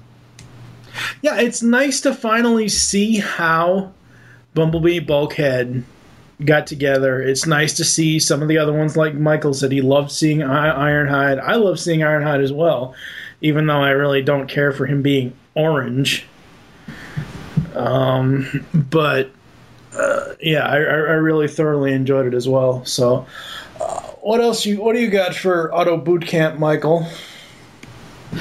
Uh, right in the beginning, you know, you've got Megatron talking to his secret compatriot, uh, who's all scrambled on the screen, and he says, "Well, the breakout went amazingly well." Yeah, and my thought was, why would Megatron want to break out Wasp? I mean, he wasn't even a real traitor. He wasn't working with the Decepticons. Because he lost his mind and he became the, the buzzing third person speaking Waspinator from Beast Wars. Slowly. Not yet. He hasn't. No, but but he's he's already started talking that way. Right. But at the end of the episode, you hear him talking like that. Yeah, at the end of the episode, you hear him talking like that. But in the beginning, and when the breakout happens, he is still himself. He is still the same Wasp. But what you're saying, Michael, is though one of the reasons why that I can kind of you know I can kind of explain it away here is because of what happens as the episode progresses. Because uh, Megatron wants to break Wasp out to probably keep up the facade of Long Arm being, you know, of Shockwave being Long Arm. Because I'm sure after after Bumblebee, you know, fingered Wasp, I'm sure Shockwave told Megatron, "Hey, look, we have this patsy that we can play off of." So Right. if they use him as what Bumblebee thought he was, if they use Wasp, saying Wasp is still the traitor, and having Shockwave play the long arm character, you still have the traitor, but it's not focused on long arm as it should be. Right. Oh, that makes sense. I'll buy that. Sure. But uh, after the last episode, you would think the Bumblebee would learn to call back up first and then run off half cocked later. You he know, and just he- never learns. he, he never learns. And you know, I understand that here it's to show that Bulkhead is always thinking small. You know, and no, he's thinking big. He's you know he wants to be your friend, but uh, he's not thinking you know big enough for Bumblebee. Right. You know, and it's like, well, you weren't thinking big now, and you're not thinking big then, and blah blah blah. Uh, but it's like, you know, didn't you just do this last episode and get shot with a slow mo ray? Yep. I'd be having nightmares about slow mo rays every time I ran off without thinking. Seriously. Uh, yeah, moving right along. Oil is supposed to be like beer, right? Mm-hmm. I mean, we just saw Bulkhead with with a big can of oil, you know, taking a big drag. Like, hey, how's it going? uh, So what is oil change duty? I mean, they kind of make it out to look like oil changing is poop. Well, what they do is they reach over, they grab each other's oil filters, they unscrew it, they they drain the main vein. They pee all They over Simmons. They they fill each other up, and they screw the bolts back on. They That's pee just- all over Simmons. That's just offensive, actually. Uh, I mean, I thought it was funnier thinking of it like poop. Yeah. Because you know, you basically, I mean, they're dumping it into the, the s- sewers. But that's what the sludge is. That's more like a that's more like a bloody pee. Oh, God. Okay, let's. well, God. Wow. All right, you know, uh, work with me here because I. the next scene, you've got Sentinel coming in, and he's got a couple hundred drums of used oil falling on him, and you know my sen- my you know mentality here is that it's poop, and I'm thinking hee hee hee, he's all covered in poop. It's like And- myth cannon. Yeah, exactly. You know, Manure. I hate manure. I hate manure, and that's that's where I was going with this. I I, I wasn't expecting Steve to come out with bloody pee. Uh, I hate used oil. I hate bloody pee. A hundred drums of bloody pee. I mean, ugh, that's uh, that's not where I was going. But thank you for Just taking me there. Expect one thing from Steve. Expect something completely fucking opposite. Nobody expects the Spanish Inquisition. Our main weapon, our main weapon is bloody pee. Wait, wait, our second main weapon, our two main weapons are bloody pee and Bumblebee uh, fails to trap the spybot several times and manages to somehow screw Sentinel every time. I love. My favorite one was the microphone. The Where's microphone. that echo coming from? Where's the echo coming from? So, Ultra Magnus is such a giant tool. Wait a minute, where's that? Where's that echo coming from? What is that? He's You such it, a it makes giant you. No, it makes you wonder how he got to be Sentinel Prime after that little slip up. A lot of kissing ass. A lot of kissing ass. Yep. You know, um, I think I think Steve mentioned it that when they wheeled away Wasp in the dolly, Mm-hmm. uh, I, I was going to mention that uh, I think Cliffjumper was the one pushing the dolly.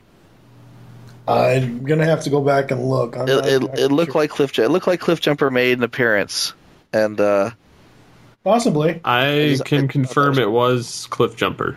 Okay, well there you go. all right, woohoo! Steve always pays attention to the Hannibal Lecter references because he has a thing for Hannibal Lecter. Well, you know, Hannibal Lecter really comes out in the next Stop it! episode. Yeah, well, Steve, I'm sure Steve will mention it in the for the next episode. But uh, and lastly, uh, Doofenshmirtz makes his uh, amazing Wasp in a tour. oh shit! Oh wow! I never thought about that. I knew you'd like that. Yeah. I never thought about that. The Waspinator. I never thought of that. So uh, what kills me though is you got plainly you have Waspinator. It's uh, Waspinator colors, got the Waspinator faceplate, uh, and no Scott McNeil. It's no, like- it isn't Scott McNeil. Well, no, Scott McNeil doesn't do the voice for Waspinator. That's what I'm. Yeah, that's what I said. It isn't. It isn't uh, Scott McNeil. That's what I said. It should have been me. It should have been. Well, It should that's, been that's what what kills me is that you know it's like, hey, we got to get this voice cast right. We're gonna get Lance Henriksen in here. We're gonna get Fred Willard in here. We're gonna get Weird Al in here. And uh, who's this schmo doing Waspinator? Because it's not it's not the guy that should be there. And I granted Sc- Scott McNeil is uh, in demand. You know, he I'm sure he's very very busy. Probably couldn't make it in that day. But come on, you know they could have done something. If the guy had one line, it was you know I'm pissed off at Bumblebee and I'm going to get him. He, Could have been mean, like phone a friend. Scott could yeah exactly. Scott could have done this over the phone. He would have done it for free most likely. I know, and I will say though, I I, I have to say that e- even though it's not Scott, and it would have been awesome if it was Scott doing it. Yeah, Tom Kenny did a fairly good job. I, No, I mean, he did, but I it, there's still no substitution. Well, no, I- and I'm not saying there should be. I'm just saying that maybe Scott was doing other stuff at the time. Maybe they didn't think to get Scott. Maybe they thought to get Scott, but he was too busy doing other stuff, as I just said. But I mean, Yeah. Tom Kenny's version, it for this character, Yeah. for the way that this character's arc plays out, Tom Kenny's voice of him isn't. I mean, it's not you know solely atrocious. Uh, it's, It's not, yeah, tough. okay. You know, Tom Kenny is uh, a, a fantastic talent, and it's great that, that they had him do it as opposed to, you know, Bumper Robinson. but yeah, I, I still agree. It should have been Scott McNeil. This reminded me, this this perceived slight, right? Uh, reminded me of uh, uh, the year that Dinobot was put on the uh, the ballot for Hall of Fame. uh, the Hall ago, of Fame. Exactly. Scott McNeil was sitting five feet away from the. And they didn't even ask him to make a speech as Dinobot. There you go. When when Dinobot won, they should have had Scott McNeil up there giving an acceptance speech as in Dinobot. Dinobot's voice. Well, yeah, and, and that that would have, to me, that would have made sense. And the fact that they didn't, to me, seemed like a slight. Yeah. And I'm like, what? So they just don't like Scott McNeil? is that is that what we're seeing here? And I, I, I think it would be interesting uh, it, next time we talk to Derrick Wyatt or Marty Isenberg, if we get him on the phone, uh, ask them, "You know, what happened here? No, didn't you, you couldn't get Scott McNeil on the line? That would actually be a perfect question for Sue Hmm. Blu, seeing as how she was the voice director. We need to get her. Yes. Let's make I it would happen. love to talk to Sue. Do Blue. it. Yeah. Yes. Oh. That would be awesome. And everyone keeps telling us, "Oh, you should talk to Sue Blu." And it's like, I know. yeah, that would be great. That's like the holy grail. Well, aside from you know, aside from talking to Scott McNeil, and here we are saying, "How hard could it be to get in touch with Scott McNeil, man?" And it's like, well, we can't talk. We've tried for almost two years now. if you've got talked to him. contact, you better hook us up, somebody, please. Well, yeah, exactly. I mean, I've talked to him several times. I've met him several And times. see, that's years. the other fucking thing that really get, gets our goat about this is Michael actually has been to since, since we've been doing podcasting here, since we did the Beast Unleashed podcast. Michael actually went up to him and talked to him at a BotCon and couldn't even say, "Oh, hey, can we? i- i- i- Is there an agent information we could get from you or something?" It's like. Yes, I understand that BotCon it's a line, you know, get Oh your my sign, God. I get got- your I- monkey signed and move along. Yeah, but I was actually I was actually risking getting thrown out of the con for recording the two minutes that I did record with him, because you know they basically said, okay, you're gonna go up and you're gonna talk to the guy for half a second. You're gonna you're gonna sign this and you're gonna get the hell out because we're closed. We're closed and he won't let us leave until he signed everybody's stuff. So you know you got to get up there and get out. And I I you know bucked the line and said, screw the man. I'm gonna talk to Scott. I'm going to talk to Scott and I'm going to record it. And, and I did, and, and that was great and all, but you know, there just there just wasn't time to really do an interview or No, no, and I know that, but what I'm saying is you could have, and this is more stuff for off air. What I'm saying is that you can, yeah, you could have said something like, "Hey, can we get a contact for, for you, you know, through your Yeah. agency or something," you know. Well, but next anyway, time. Next moving time. on back back to the boot camp here. Yeah, yeah. Uh, as far as boot camp goes, um, that's all I had. Uh, I wanted to return to uh, God has a hard on for Autobots because we kill everything we see. we keep heaven stocked with fresh souls. I love it. Every word out of that man's mouth is gold. Everything is quotable in that whole movie. Everything he says is a quotable item Uh huh. that will work in, in any given situation. If you're in a job interview, you say, you know, you quote R. Lee Ermey, you're you're in. Yep.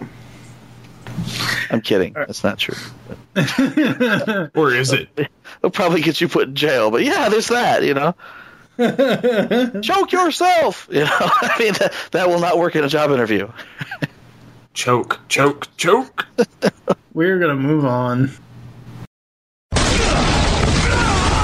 Keep away from Spider Lady. She like me Grimlock best. Oh, don't be so jealous. You know how I feel about you. Can't you two be friends for little old me? You heard Spider Lady. Come with me, Grimlock. Promise you'll come back soon. For their sake.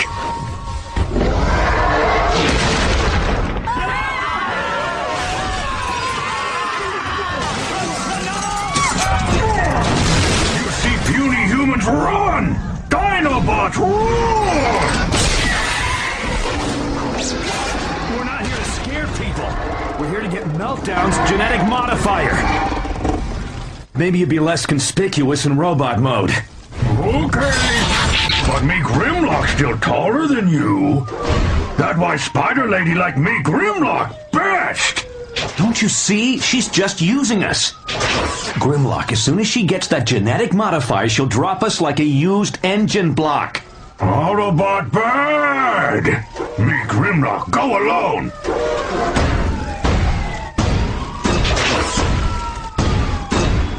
Um, where me Grimlock find genetic thingy? Uh, come on, I know who can get it. Me Grimlock go with you! But me Grimlock go with you alone!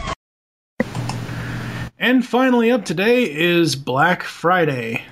Black Arachnia has recovered after trying to get the Allspark and has seduced Grimlock and his team to free Meltdown so he can use his intelligence in the field of genetic modification to purge her organic spider half. Meltdown, however, needs a certain genetic modifier to complete this task, so Black Arachnia blackmails Optimus and Grimlock into getting it by attacking Bumblebee and Prowl and infecting them with her cyber venom. Whether, Op- whether Optimus and Grimlock can work together isn't the only problem, for Meltdown may not be purging the half that Black Arachnia thinks. Dun dun dun. I always knew Black Arachnia was an evil sex bot. Well, she's a Black Widow spider. Just the way that she treats Grimlock and his head goes aflame, that was kind of funny. He's like, yeah, that was like his virtual hard on. Yep, pretty much. But you know, it kind of reminded me of, and we're gonna go back to Looney Tunes here, where you've got like the wolf, and Oh, yeah. and he's like, And his "Woo, woo, tongue woo," and he's the like, woo, yeah, woo. exactly, yeah. And that, that's kind of this is kind of like the Dinobot version of that. Yeah. But I mean, uh, Black Arachnia has always been flirtatious. That's kind of her personality. Yeah. That's that's how she is. Uh, but I mean, here she's using it more effectively than we have seen her do it in the past, because she's Well, actually not- playing her suitors against each other. Yeah. Bumblebee can never shut up unless he is unconscious.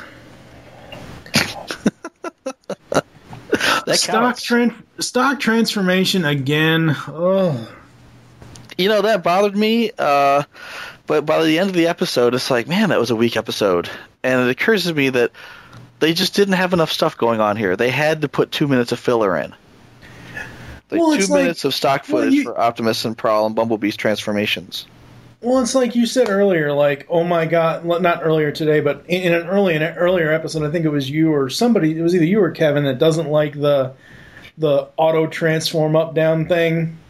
okay The when they transform and it's not stock. You know what Yeah. I mean? no I, I i don't mind that as long as it's not like a tornado Oh, that yeah. Well, yeah I would that would have been so much easier and faster for them to get where they were supposed to go rather than go through the stock animation footage of hey, here's how to transform your toys, kids, that you've seen all of season 1 and now majority of season 2.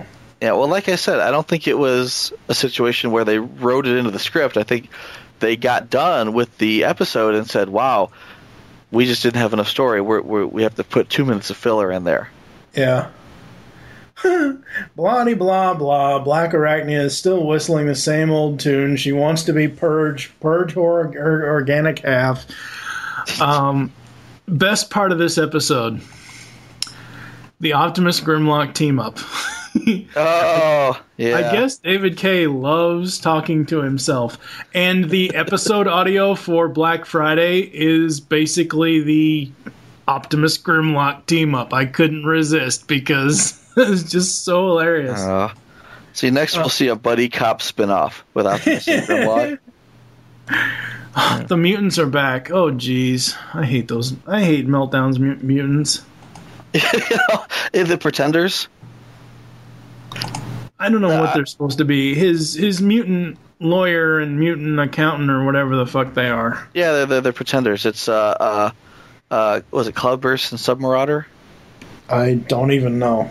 Ah, you can look it up. But the uh, pretenders I thought were eaten by the Dinobots at the end of Survival of the Fittest.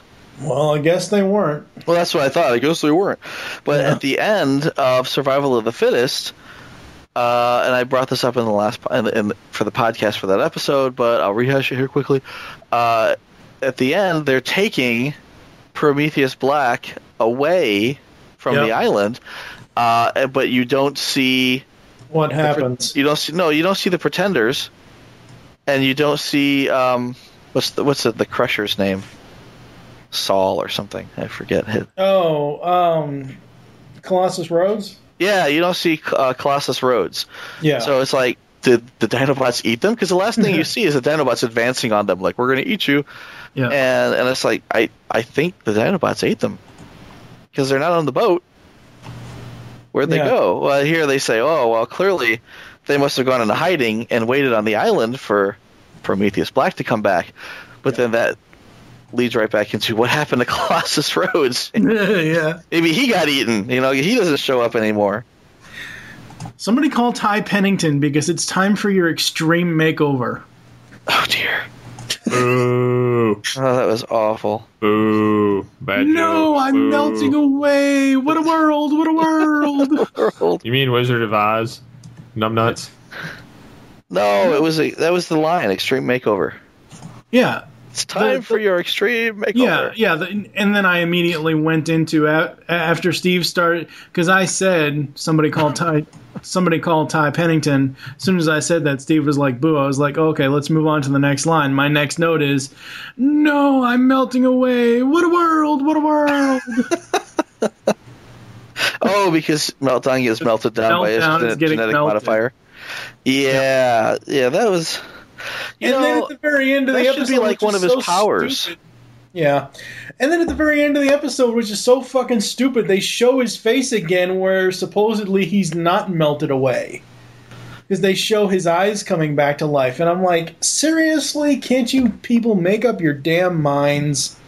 Uh, he's actually one of the cooler of the human villains. So you know they don't want to. They don't want to kill him off all. all He's he's like neon green and black Kool Aid, whatever flavor that would be.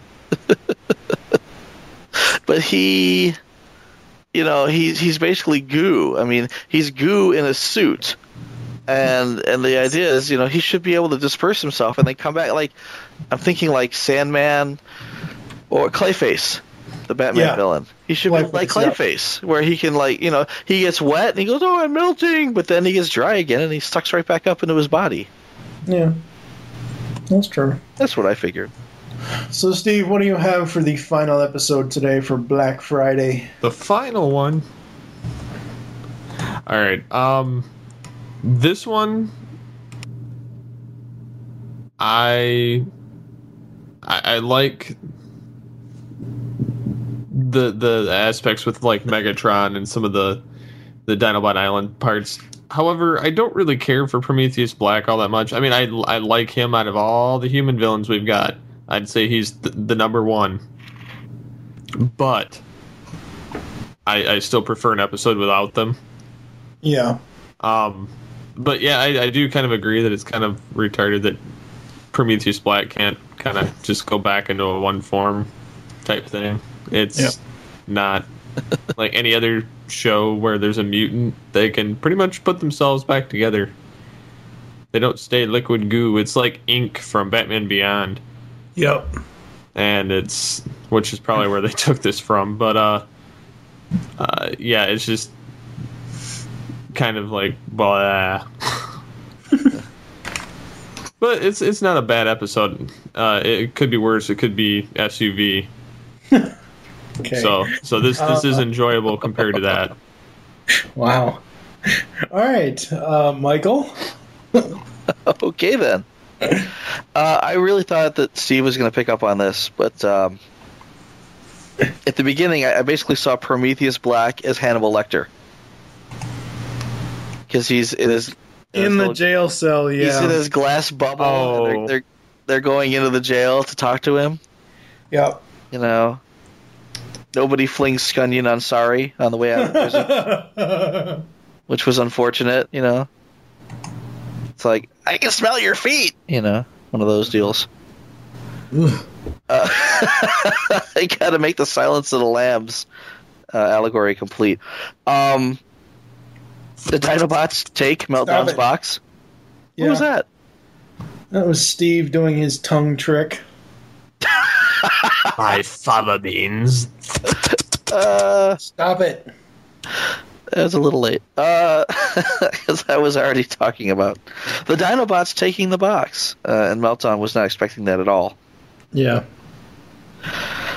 But uh, the Dinobots then take the box, drop it down a cliff, and at the bottom of the cliff is Black Arachnia, who's back. Uh, and it makes me wonder if everyone gets a turn in controlling the Dinobots. It's like, okay, we put the Dinobots on this island so they'll be safe. And then Prometheus Black comes along and takes control of them. And then Black Arachnia comes along and takes control of them. Uh, Megatron was on the island for a little while. He probably took control of them. We didn't know. No, he didn't. we don't know that. Maybe he did. He didn't. Uh, and you know, and honestly, at the end of the episode, they basically show Prometheus Black alive on the island still with the Dinobots. Yeah. So it's like, would we see Survival of the Fittest again in season four? No. We don't. Well, let's hope not. We don't know. I don't know. Yeah. If a Black Erectia, like she's just all she's like using her sexuality as a weapon. She's like, my milkshake brings all the Dinobots to my yard. Because they're just dumb. I, I don't know how that song goes. I just know that this is the milkshake and the boys coming to the yard. I have no idea what you're talking about, so let's. You don't know going. that song either. Okay, all right. Well, I know what Someone- you're talking about. I'm not going you to know sing that it song? though. I, I I've don't, I heard don't know it that. enough times that I. You know what I'm talking about? Yes. I don't want to know. Let's I- just move on. Oh, someone's gonna know. They're gonna post a comment and say, "I know." That was funny, damn it! Even though you don't know what you're talking about. Um, Meltdown double crosses Black Arachnia uh, because he wants to remove her mechanical half and use her spider side as a as a as a guinea pig. Yep. As a test for his uh, nefarious. His transforming organic human, whatever the hell, yeah. You know, a transforming organic would just be awful. I mean, it, w- it wouldn't be pretty at all. And I'm Hello, Noble. exactly the noble savage. I'm kind of getting a, a noble savage. I'm almost getting like a Brundlefly vibe, but I think that's what the pretenders are supposed to be. Yeah. Yeah. Anyway, uh, oopsie, fire bad. As he burns down the entire island, you know. Yeah. The island's not that big. No, it's not. Uh, Black Arachnia goads Grimlock into causing her diversion so that she can mm-hmm. escape. And again, using her sexuality to her advantage, you know, she's kind of, you know, putting her arms around Optimus and like, one last kiss before I die. And Grimlock gets so pissed off with jealousy that he runs. Well, he does the, the the wolf train thing, Yeah. and then he runs over and tackles Optimus, and Optimus is like, "Dude, how many times do I got to tell you? You know, the strippers are paid to be nice to you. Just stop it." He's like, it's my turn. Uh, she doesn't love you. She's supposed. Grimlock. She's paid Spider to Lady you. love Grimlock best. Exactly. You know what's sad? You almost sound just like Grimlock too. That was the point. Uh, I, I need to know if Steve can do Chris Rock because that would be awesome. I can't do Chris Rock. Can't, can't do Chris Rock, okay? Because Porter C. Powell should have been voiced by Chris Rock. That would have been awesome. I can I can almost hear Chris Rock in some of his lines, and it's like you know, if all of his lines were Chris Rock, that this would have been a different show. I would I would have liked Porter Powell better if he would have been voiced by Chris Well, Rock. it's the same thing we were getting at about uh about Sentinel. Yeah, exactly. Yeah, yeah. But that that would have been awesome. And I'm starting to hear Chris Rock in my head when Porter C. Powell is up there. It's kind of like you know the whole R. Lee Ermey thing. Uh, but that's uh, that's about it. I I didn't dislike this. Um, I just kind of felt like it was a throwaway. It didn't really progress the storyline. I mean, unless the whole point was to free uh, Meltdown out Yeah. of jail, which I kind of a waste. Yeah, if that was the point, it was an extreme waste. At you know, yeah. this is one of those throwaways that I don't care that it's a throwaway, that it really adds nothing to the story. And you have to think that there's going to be some throwaways in this season Yeah. simply because of what happens at this at the season finale this time around uh, when we get to a bridge too close. Um, because I mean, you have to have these slow episodes before you bring in this epic, epic story. So, Right. I mean, this is just one more chance to guess what kind of accent Meltdown has. like, what what does he sound like? That's It's- weird. It's Prussian, German, something I don't know. No, it's not. Uh, it's almost like something like New Zealand, or you know, New, it's like a New Zealander that's lived in Vegas too long, or It's it's New Zealand with the vocoder on it. no, no, it's I don't know. It's just a weird voice. I don't know how what it is exactly. But like halfway through the episode, I'm like, what does he sound like? That's really messed up. You know, and it was the same thing when they introduced it. uh, And survival of the. He's been in three episodes already. Yep, Yipes. yeah, Overkill. Yeah, they, you know they could have done something better here. Total meltdown, survival of the fittest and this. This is like a Dark Glass re- uh, episode here, where it's like, you know, this could have been Dark Glass. What the hell, man? Why are we getting this?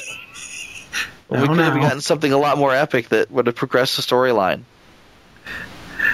Anyways, all right. So I think that's going to do it this time around. We're going to head to the quotes, the ads, and I think we're going to Cybertron this week. I'm not sure, so we'll have to see when we come back. Here is quote number one. Vengeance will be mine, Megatron! Here's quote number two. What the? EMP stasis cuffs! Come back here and fight like Decepticons! And quote number three. Megatronic force field emitter. A little something I picked up in an arms deal with a Vok of Nexus Zero. Nice creatures, the Vok. If you're ever in the Nexus Zero area, do yourself a favor and check them out. You won't be sorry. You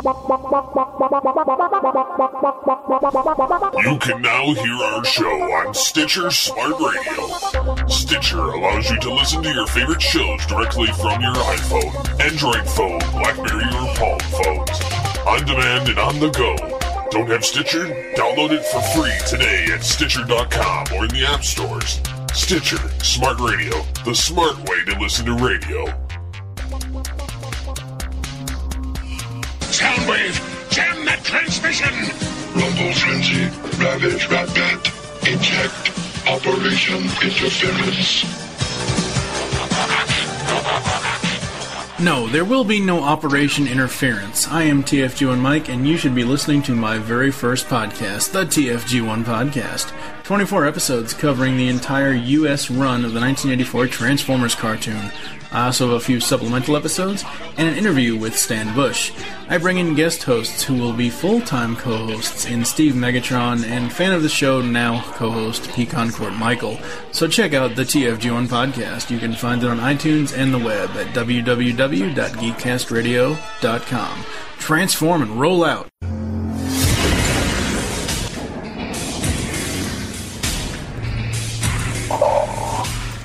Welcome to my throne room, Future Tales. The Beast Unleashed podcast is over, not gone. You can hear more of this great podcast discussing all the episodes of Beast Wars and Beast Machines on GeekCastRadio.com. We include voice actor and writer interviews with stellar hosting by Steve, Mike, and Michael. Head on over to iTunes or the net or else I will send you my vehicles to extract your spark and destroy you. yes.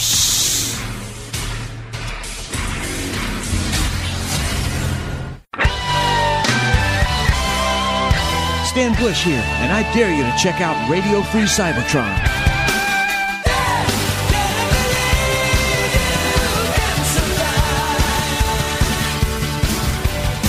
This is Brian Kilby, host of Radio Free Cybertron, the original Transformers internet radio show, and one of the world's first podcasts. First online in 1999. Yes, 1999. We've been doing this for a while. We are also the official podcast of tformers.com, and quite frankly, we're pretty awesome. So check us out, tfradio.net. This is Optimus Solo, your Cybertronian correspondent, giving you my thoughts on this week's episodes of Transformers Animated. First one up, episode 23, or the seventh one of the second season, is A Fistful of Energon, written by Andrew Robinson, who you might remember was also the writer of one of season one's best episodes, Thrill of the Hunt. Um, this episode was actually very, very good. Again, another solid episode by Andrew Robinson. I love the whole uh, bounty on Starscream plot line. Um, I like that we had a lot of variety of people in this one. We had the Dinobots, we had Ultra Magnus, we had an Omega Supreme looking like uh, character as far as the ship goes. We have Lockdown. Um, Lockdown had a badass uh, ship too, with the little uncloaking and cloaking, and it just looked really cool. Um, I, I did think that there was going to be more than just one bounty hunter. I mean, we basically had Lockdown, and I guess you can consider Prowl a bounty hunter in this one, but it would have been cool if they would have used like a couple other new characters, just random Decepticons that were you know throughout space that were bounty hunter types. That would have been cool. Um, the clone seekers is cool, but the one problem I've always had with these guys because I've seen little clips of these guys throughout the uh, series on different things is that I hate that because they're clones, they all have to have the same voice. I mean, I understand that's why they all have the same voice and kind of somewhat um, similar look and everything else. I mean, you have to do that if you're a clone, but uh, the look's not so bad because we're used to Seekers looking the same.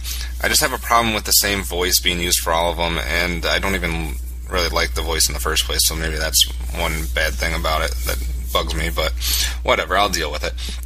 Um, another great thing about this episode is that there's really no humans involved, so that's always a plus. As far as the nitpicky stuff, uh, the bird's nest from the beginning fell to the ground, and apparently nothing was harmed in that, so they could just place it back in the tree. Uh, yet another use for Sari's key. It's a foot fixer as well. Um, that Range Power Ranger anime esque power up scene. I, I, really don't like it, and they've used it a couple different times when Prowl puts on the mods and stuff. Why can't we use mods or, or different things without having the whole stupid visual of it like powering them up and it's freeze frame and it's lights and cameras in action and it's just so stupid. Um, the spark to spark line was really cool. Overall, I mean, I don't know. I don't understand the Dinobot sequence at the beginning. I don't understand why that was necessary. And it wasn't necessarily the greatest ending. It was kind of anticlimactic. But this was a very solid episode. I love the bounty on Starscream. I love the Prowl lockdown angle. So overall, I'm actually going to give this one. I haven't done a half point yet before, but I can't quite give it an eight. So I'm going to give this one a seven and a half out of ten. Andrew Robinson, I like his writing.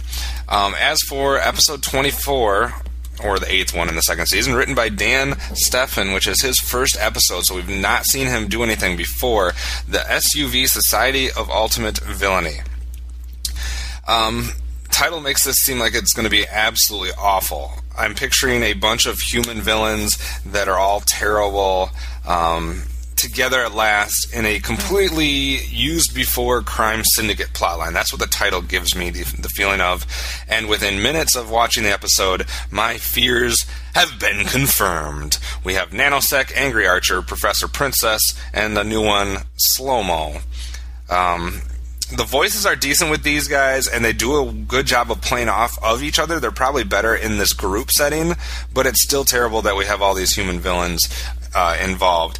And I finally realized why I don't like Nanosec. Nanosec, I, it's brain like a, moment of, of, of zen here.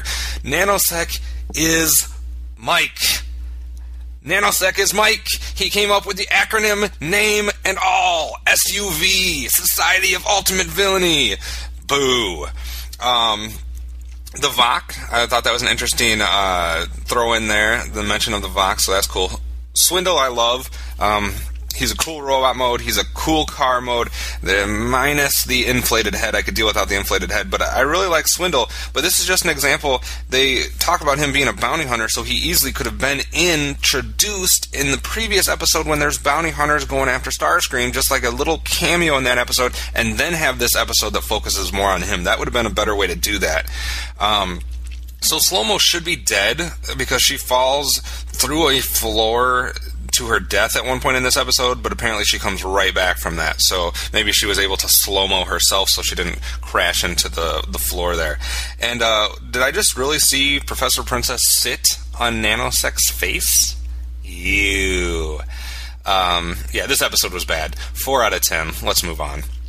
Episode 25 number nine in the second season. on Auto Boot Camp, written by Michael Ryan. This reminds me of some of the titles of G1 episodes where you just knew it was going to be bad, like Auto Bop. Um, Michael Ryan's written three episodes Home is Where the Spark Is, and The Two Headmasters. I haven't given a single one of his episodes a score above a five yet, so I'm not really looking forward to this episode. We have the introduction of Waspinator, terrible Waspinator voice, both before and after, uh, you know, both at the beginning of the episode and at the end of the episode. Neither voice I liked for Waspinator. Um, I'm still confused as to why they keep bringing Beast Wars characters in. I love that they bring Beast Wars characters in as far as they're badass characters, and I love the Beast Wars characters, but it makes no sense to have Beast Wars characters in this universe. I know they're just trying to, like, you know, pay homage to all the different uh, generations of fans and appeal to everybody, but it makes no sense to have these characters here. Um, it was pretty obvious that the double crosser was not Waspinator. It was very obvious that it was Longarm the entire time, as it was obvious that Longarm was Shockwave. Uh, that was not a shock at all at the end. His voice sounded like Shockwave at the beginning. They did a terrible job of of making that um, non-obvious. I guess is the best way to see it. Um, I do like the flashbacks as far as uh, I'm a fan of flashbacks in general. Uh, the whole boot camp thing with uh, Sentinel Minor as a drill sergeant, Longarm, Ironhide as recruits with Waspinator, Bumblebee, and Bulkhead. Um, it was kind of lame. Number one, it's lame because it, made it seem like that's where they got their names. What were they called before that then? Um, number two, it was lame because of the whole drop and give me 20 transform ups or, or, or constantly making the Transformers do what they're calling transform ups, which is just transforming back and forth in like a push up fashion. What the fuck? Um, I, I did like the little Cliffjumper sighting. That was a, a positive. It, I don't know. It wasn't a terrible episode. I, I like the whole Longarm Shockwave angle, even though it was obvious. So I'm not going to give this as bad of a score as I thought I was going to at the beginning. Um, uh, but I'm still not giving Michael Ryan anything above a five. So this one gets a four out of ten, just like the last episode couple doozies here. I was so excited after the uh, the first episode of Fistful of Energon, but it's gone downhill from there. Let's see how we finish out this week with Black Friday, written by Rich Fogel, episode 26. Um, Black Friday makes me seem like we're going to do an episode here about uh, shopping before Thanksgiving. Fogel is all over the map. He's had one bad, one medium, one good episode. He did uh, Lost and Found, Elite Guard, and the first Total Meltdown. And what would you know that this one is also a Meltdown episode?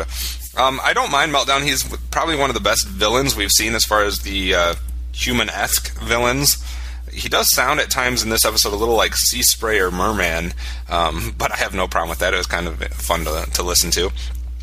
Overall, this was a decent episode. The Blackarachnia trying to get rid of her organic, the Meltdown trying to make her completely robotic, uh, the whole extreme makeover, even though they didn't have to use that line, was a decent thing. Um, and the whole Dinobots angle, I guess, works. It seems like they just want to throw the Dinobots in wherever, even though sometimes it's not necessary. But I'll get past that. Uh, my biggest complaint on this one, the biggest what the fuck moment, was every time fire came out of Grimlock's head. That was absolutely stupid. And for that, I'm not going to give this episode quite as high a mark as I would. I'll give it a five out of ten. So we have a four, a four, a five, and a seven and a half. I'm still waiting for this series to get good and be consistent. It has its moments, but it also has a lot of shit so far. So that does it for this week's Cybertronian correspondence. I'll see you next time. that sounds crazy! Even to me! Crazy! Even to me! Crazy. Yes, thank you, Kevin, for that uh, insightful clip. Uh, I guess we're just going to agree with you this week. thank you for joining us here on Transformation Animation Podcast. There are several ways to get in contact with us to leave feedback for the show. Visit the website, geekcasterradio.com. Leave the show's feedback in iTunes. Please do this. No new iTunes this week. Uh, follow us on Twitter. The show name there is TFA Podcast. Mine is TFG1 Mike. Steve, what is your Twitter? SCP-21. And Michael? I forgot it. Oh, wait, it's Pecan CT Michael. You forget your own fucking Twitter name. What I the- completely drew a blank. I'm like, "Ah." uh, Pecan CT Michael. Become a fan on Facebook. Go to facebook.com slash geekcast or radio network. We are now up to 271 fans. Thank you to everybody. Woohoo! Call the voicemail line. Tell us the show you're leaving the message for and your name. 502 526 5821. We hope you enjoyed this episode of Transformation Animation Podcast and wish you'll join us next time when we'll be reviewing the final three episodes from Transformers Animated Season 2. Those being Sorry No One's Home, where apparently Kevin McAllister makes an appearance, and a Bridge Too Close two parter. For now, I am TFG and Michael with Michael Wilson.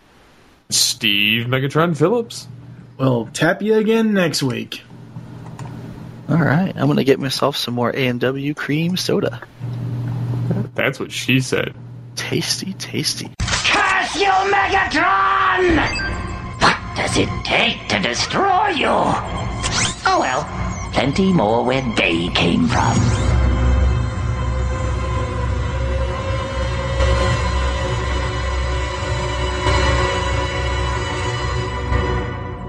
Transform and roll out.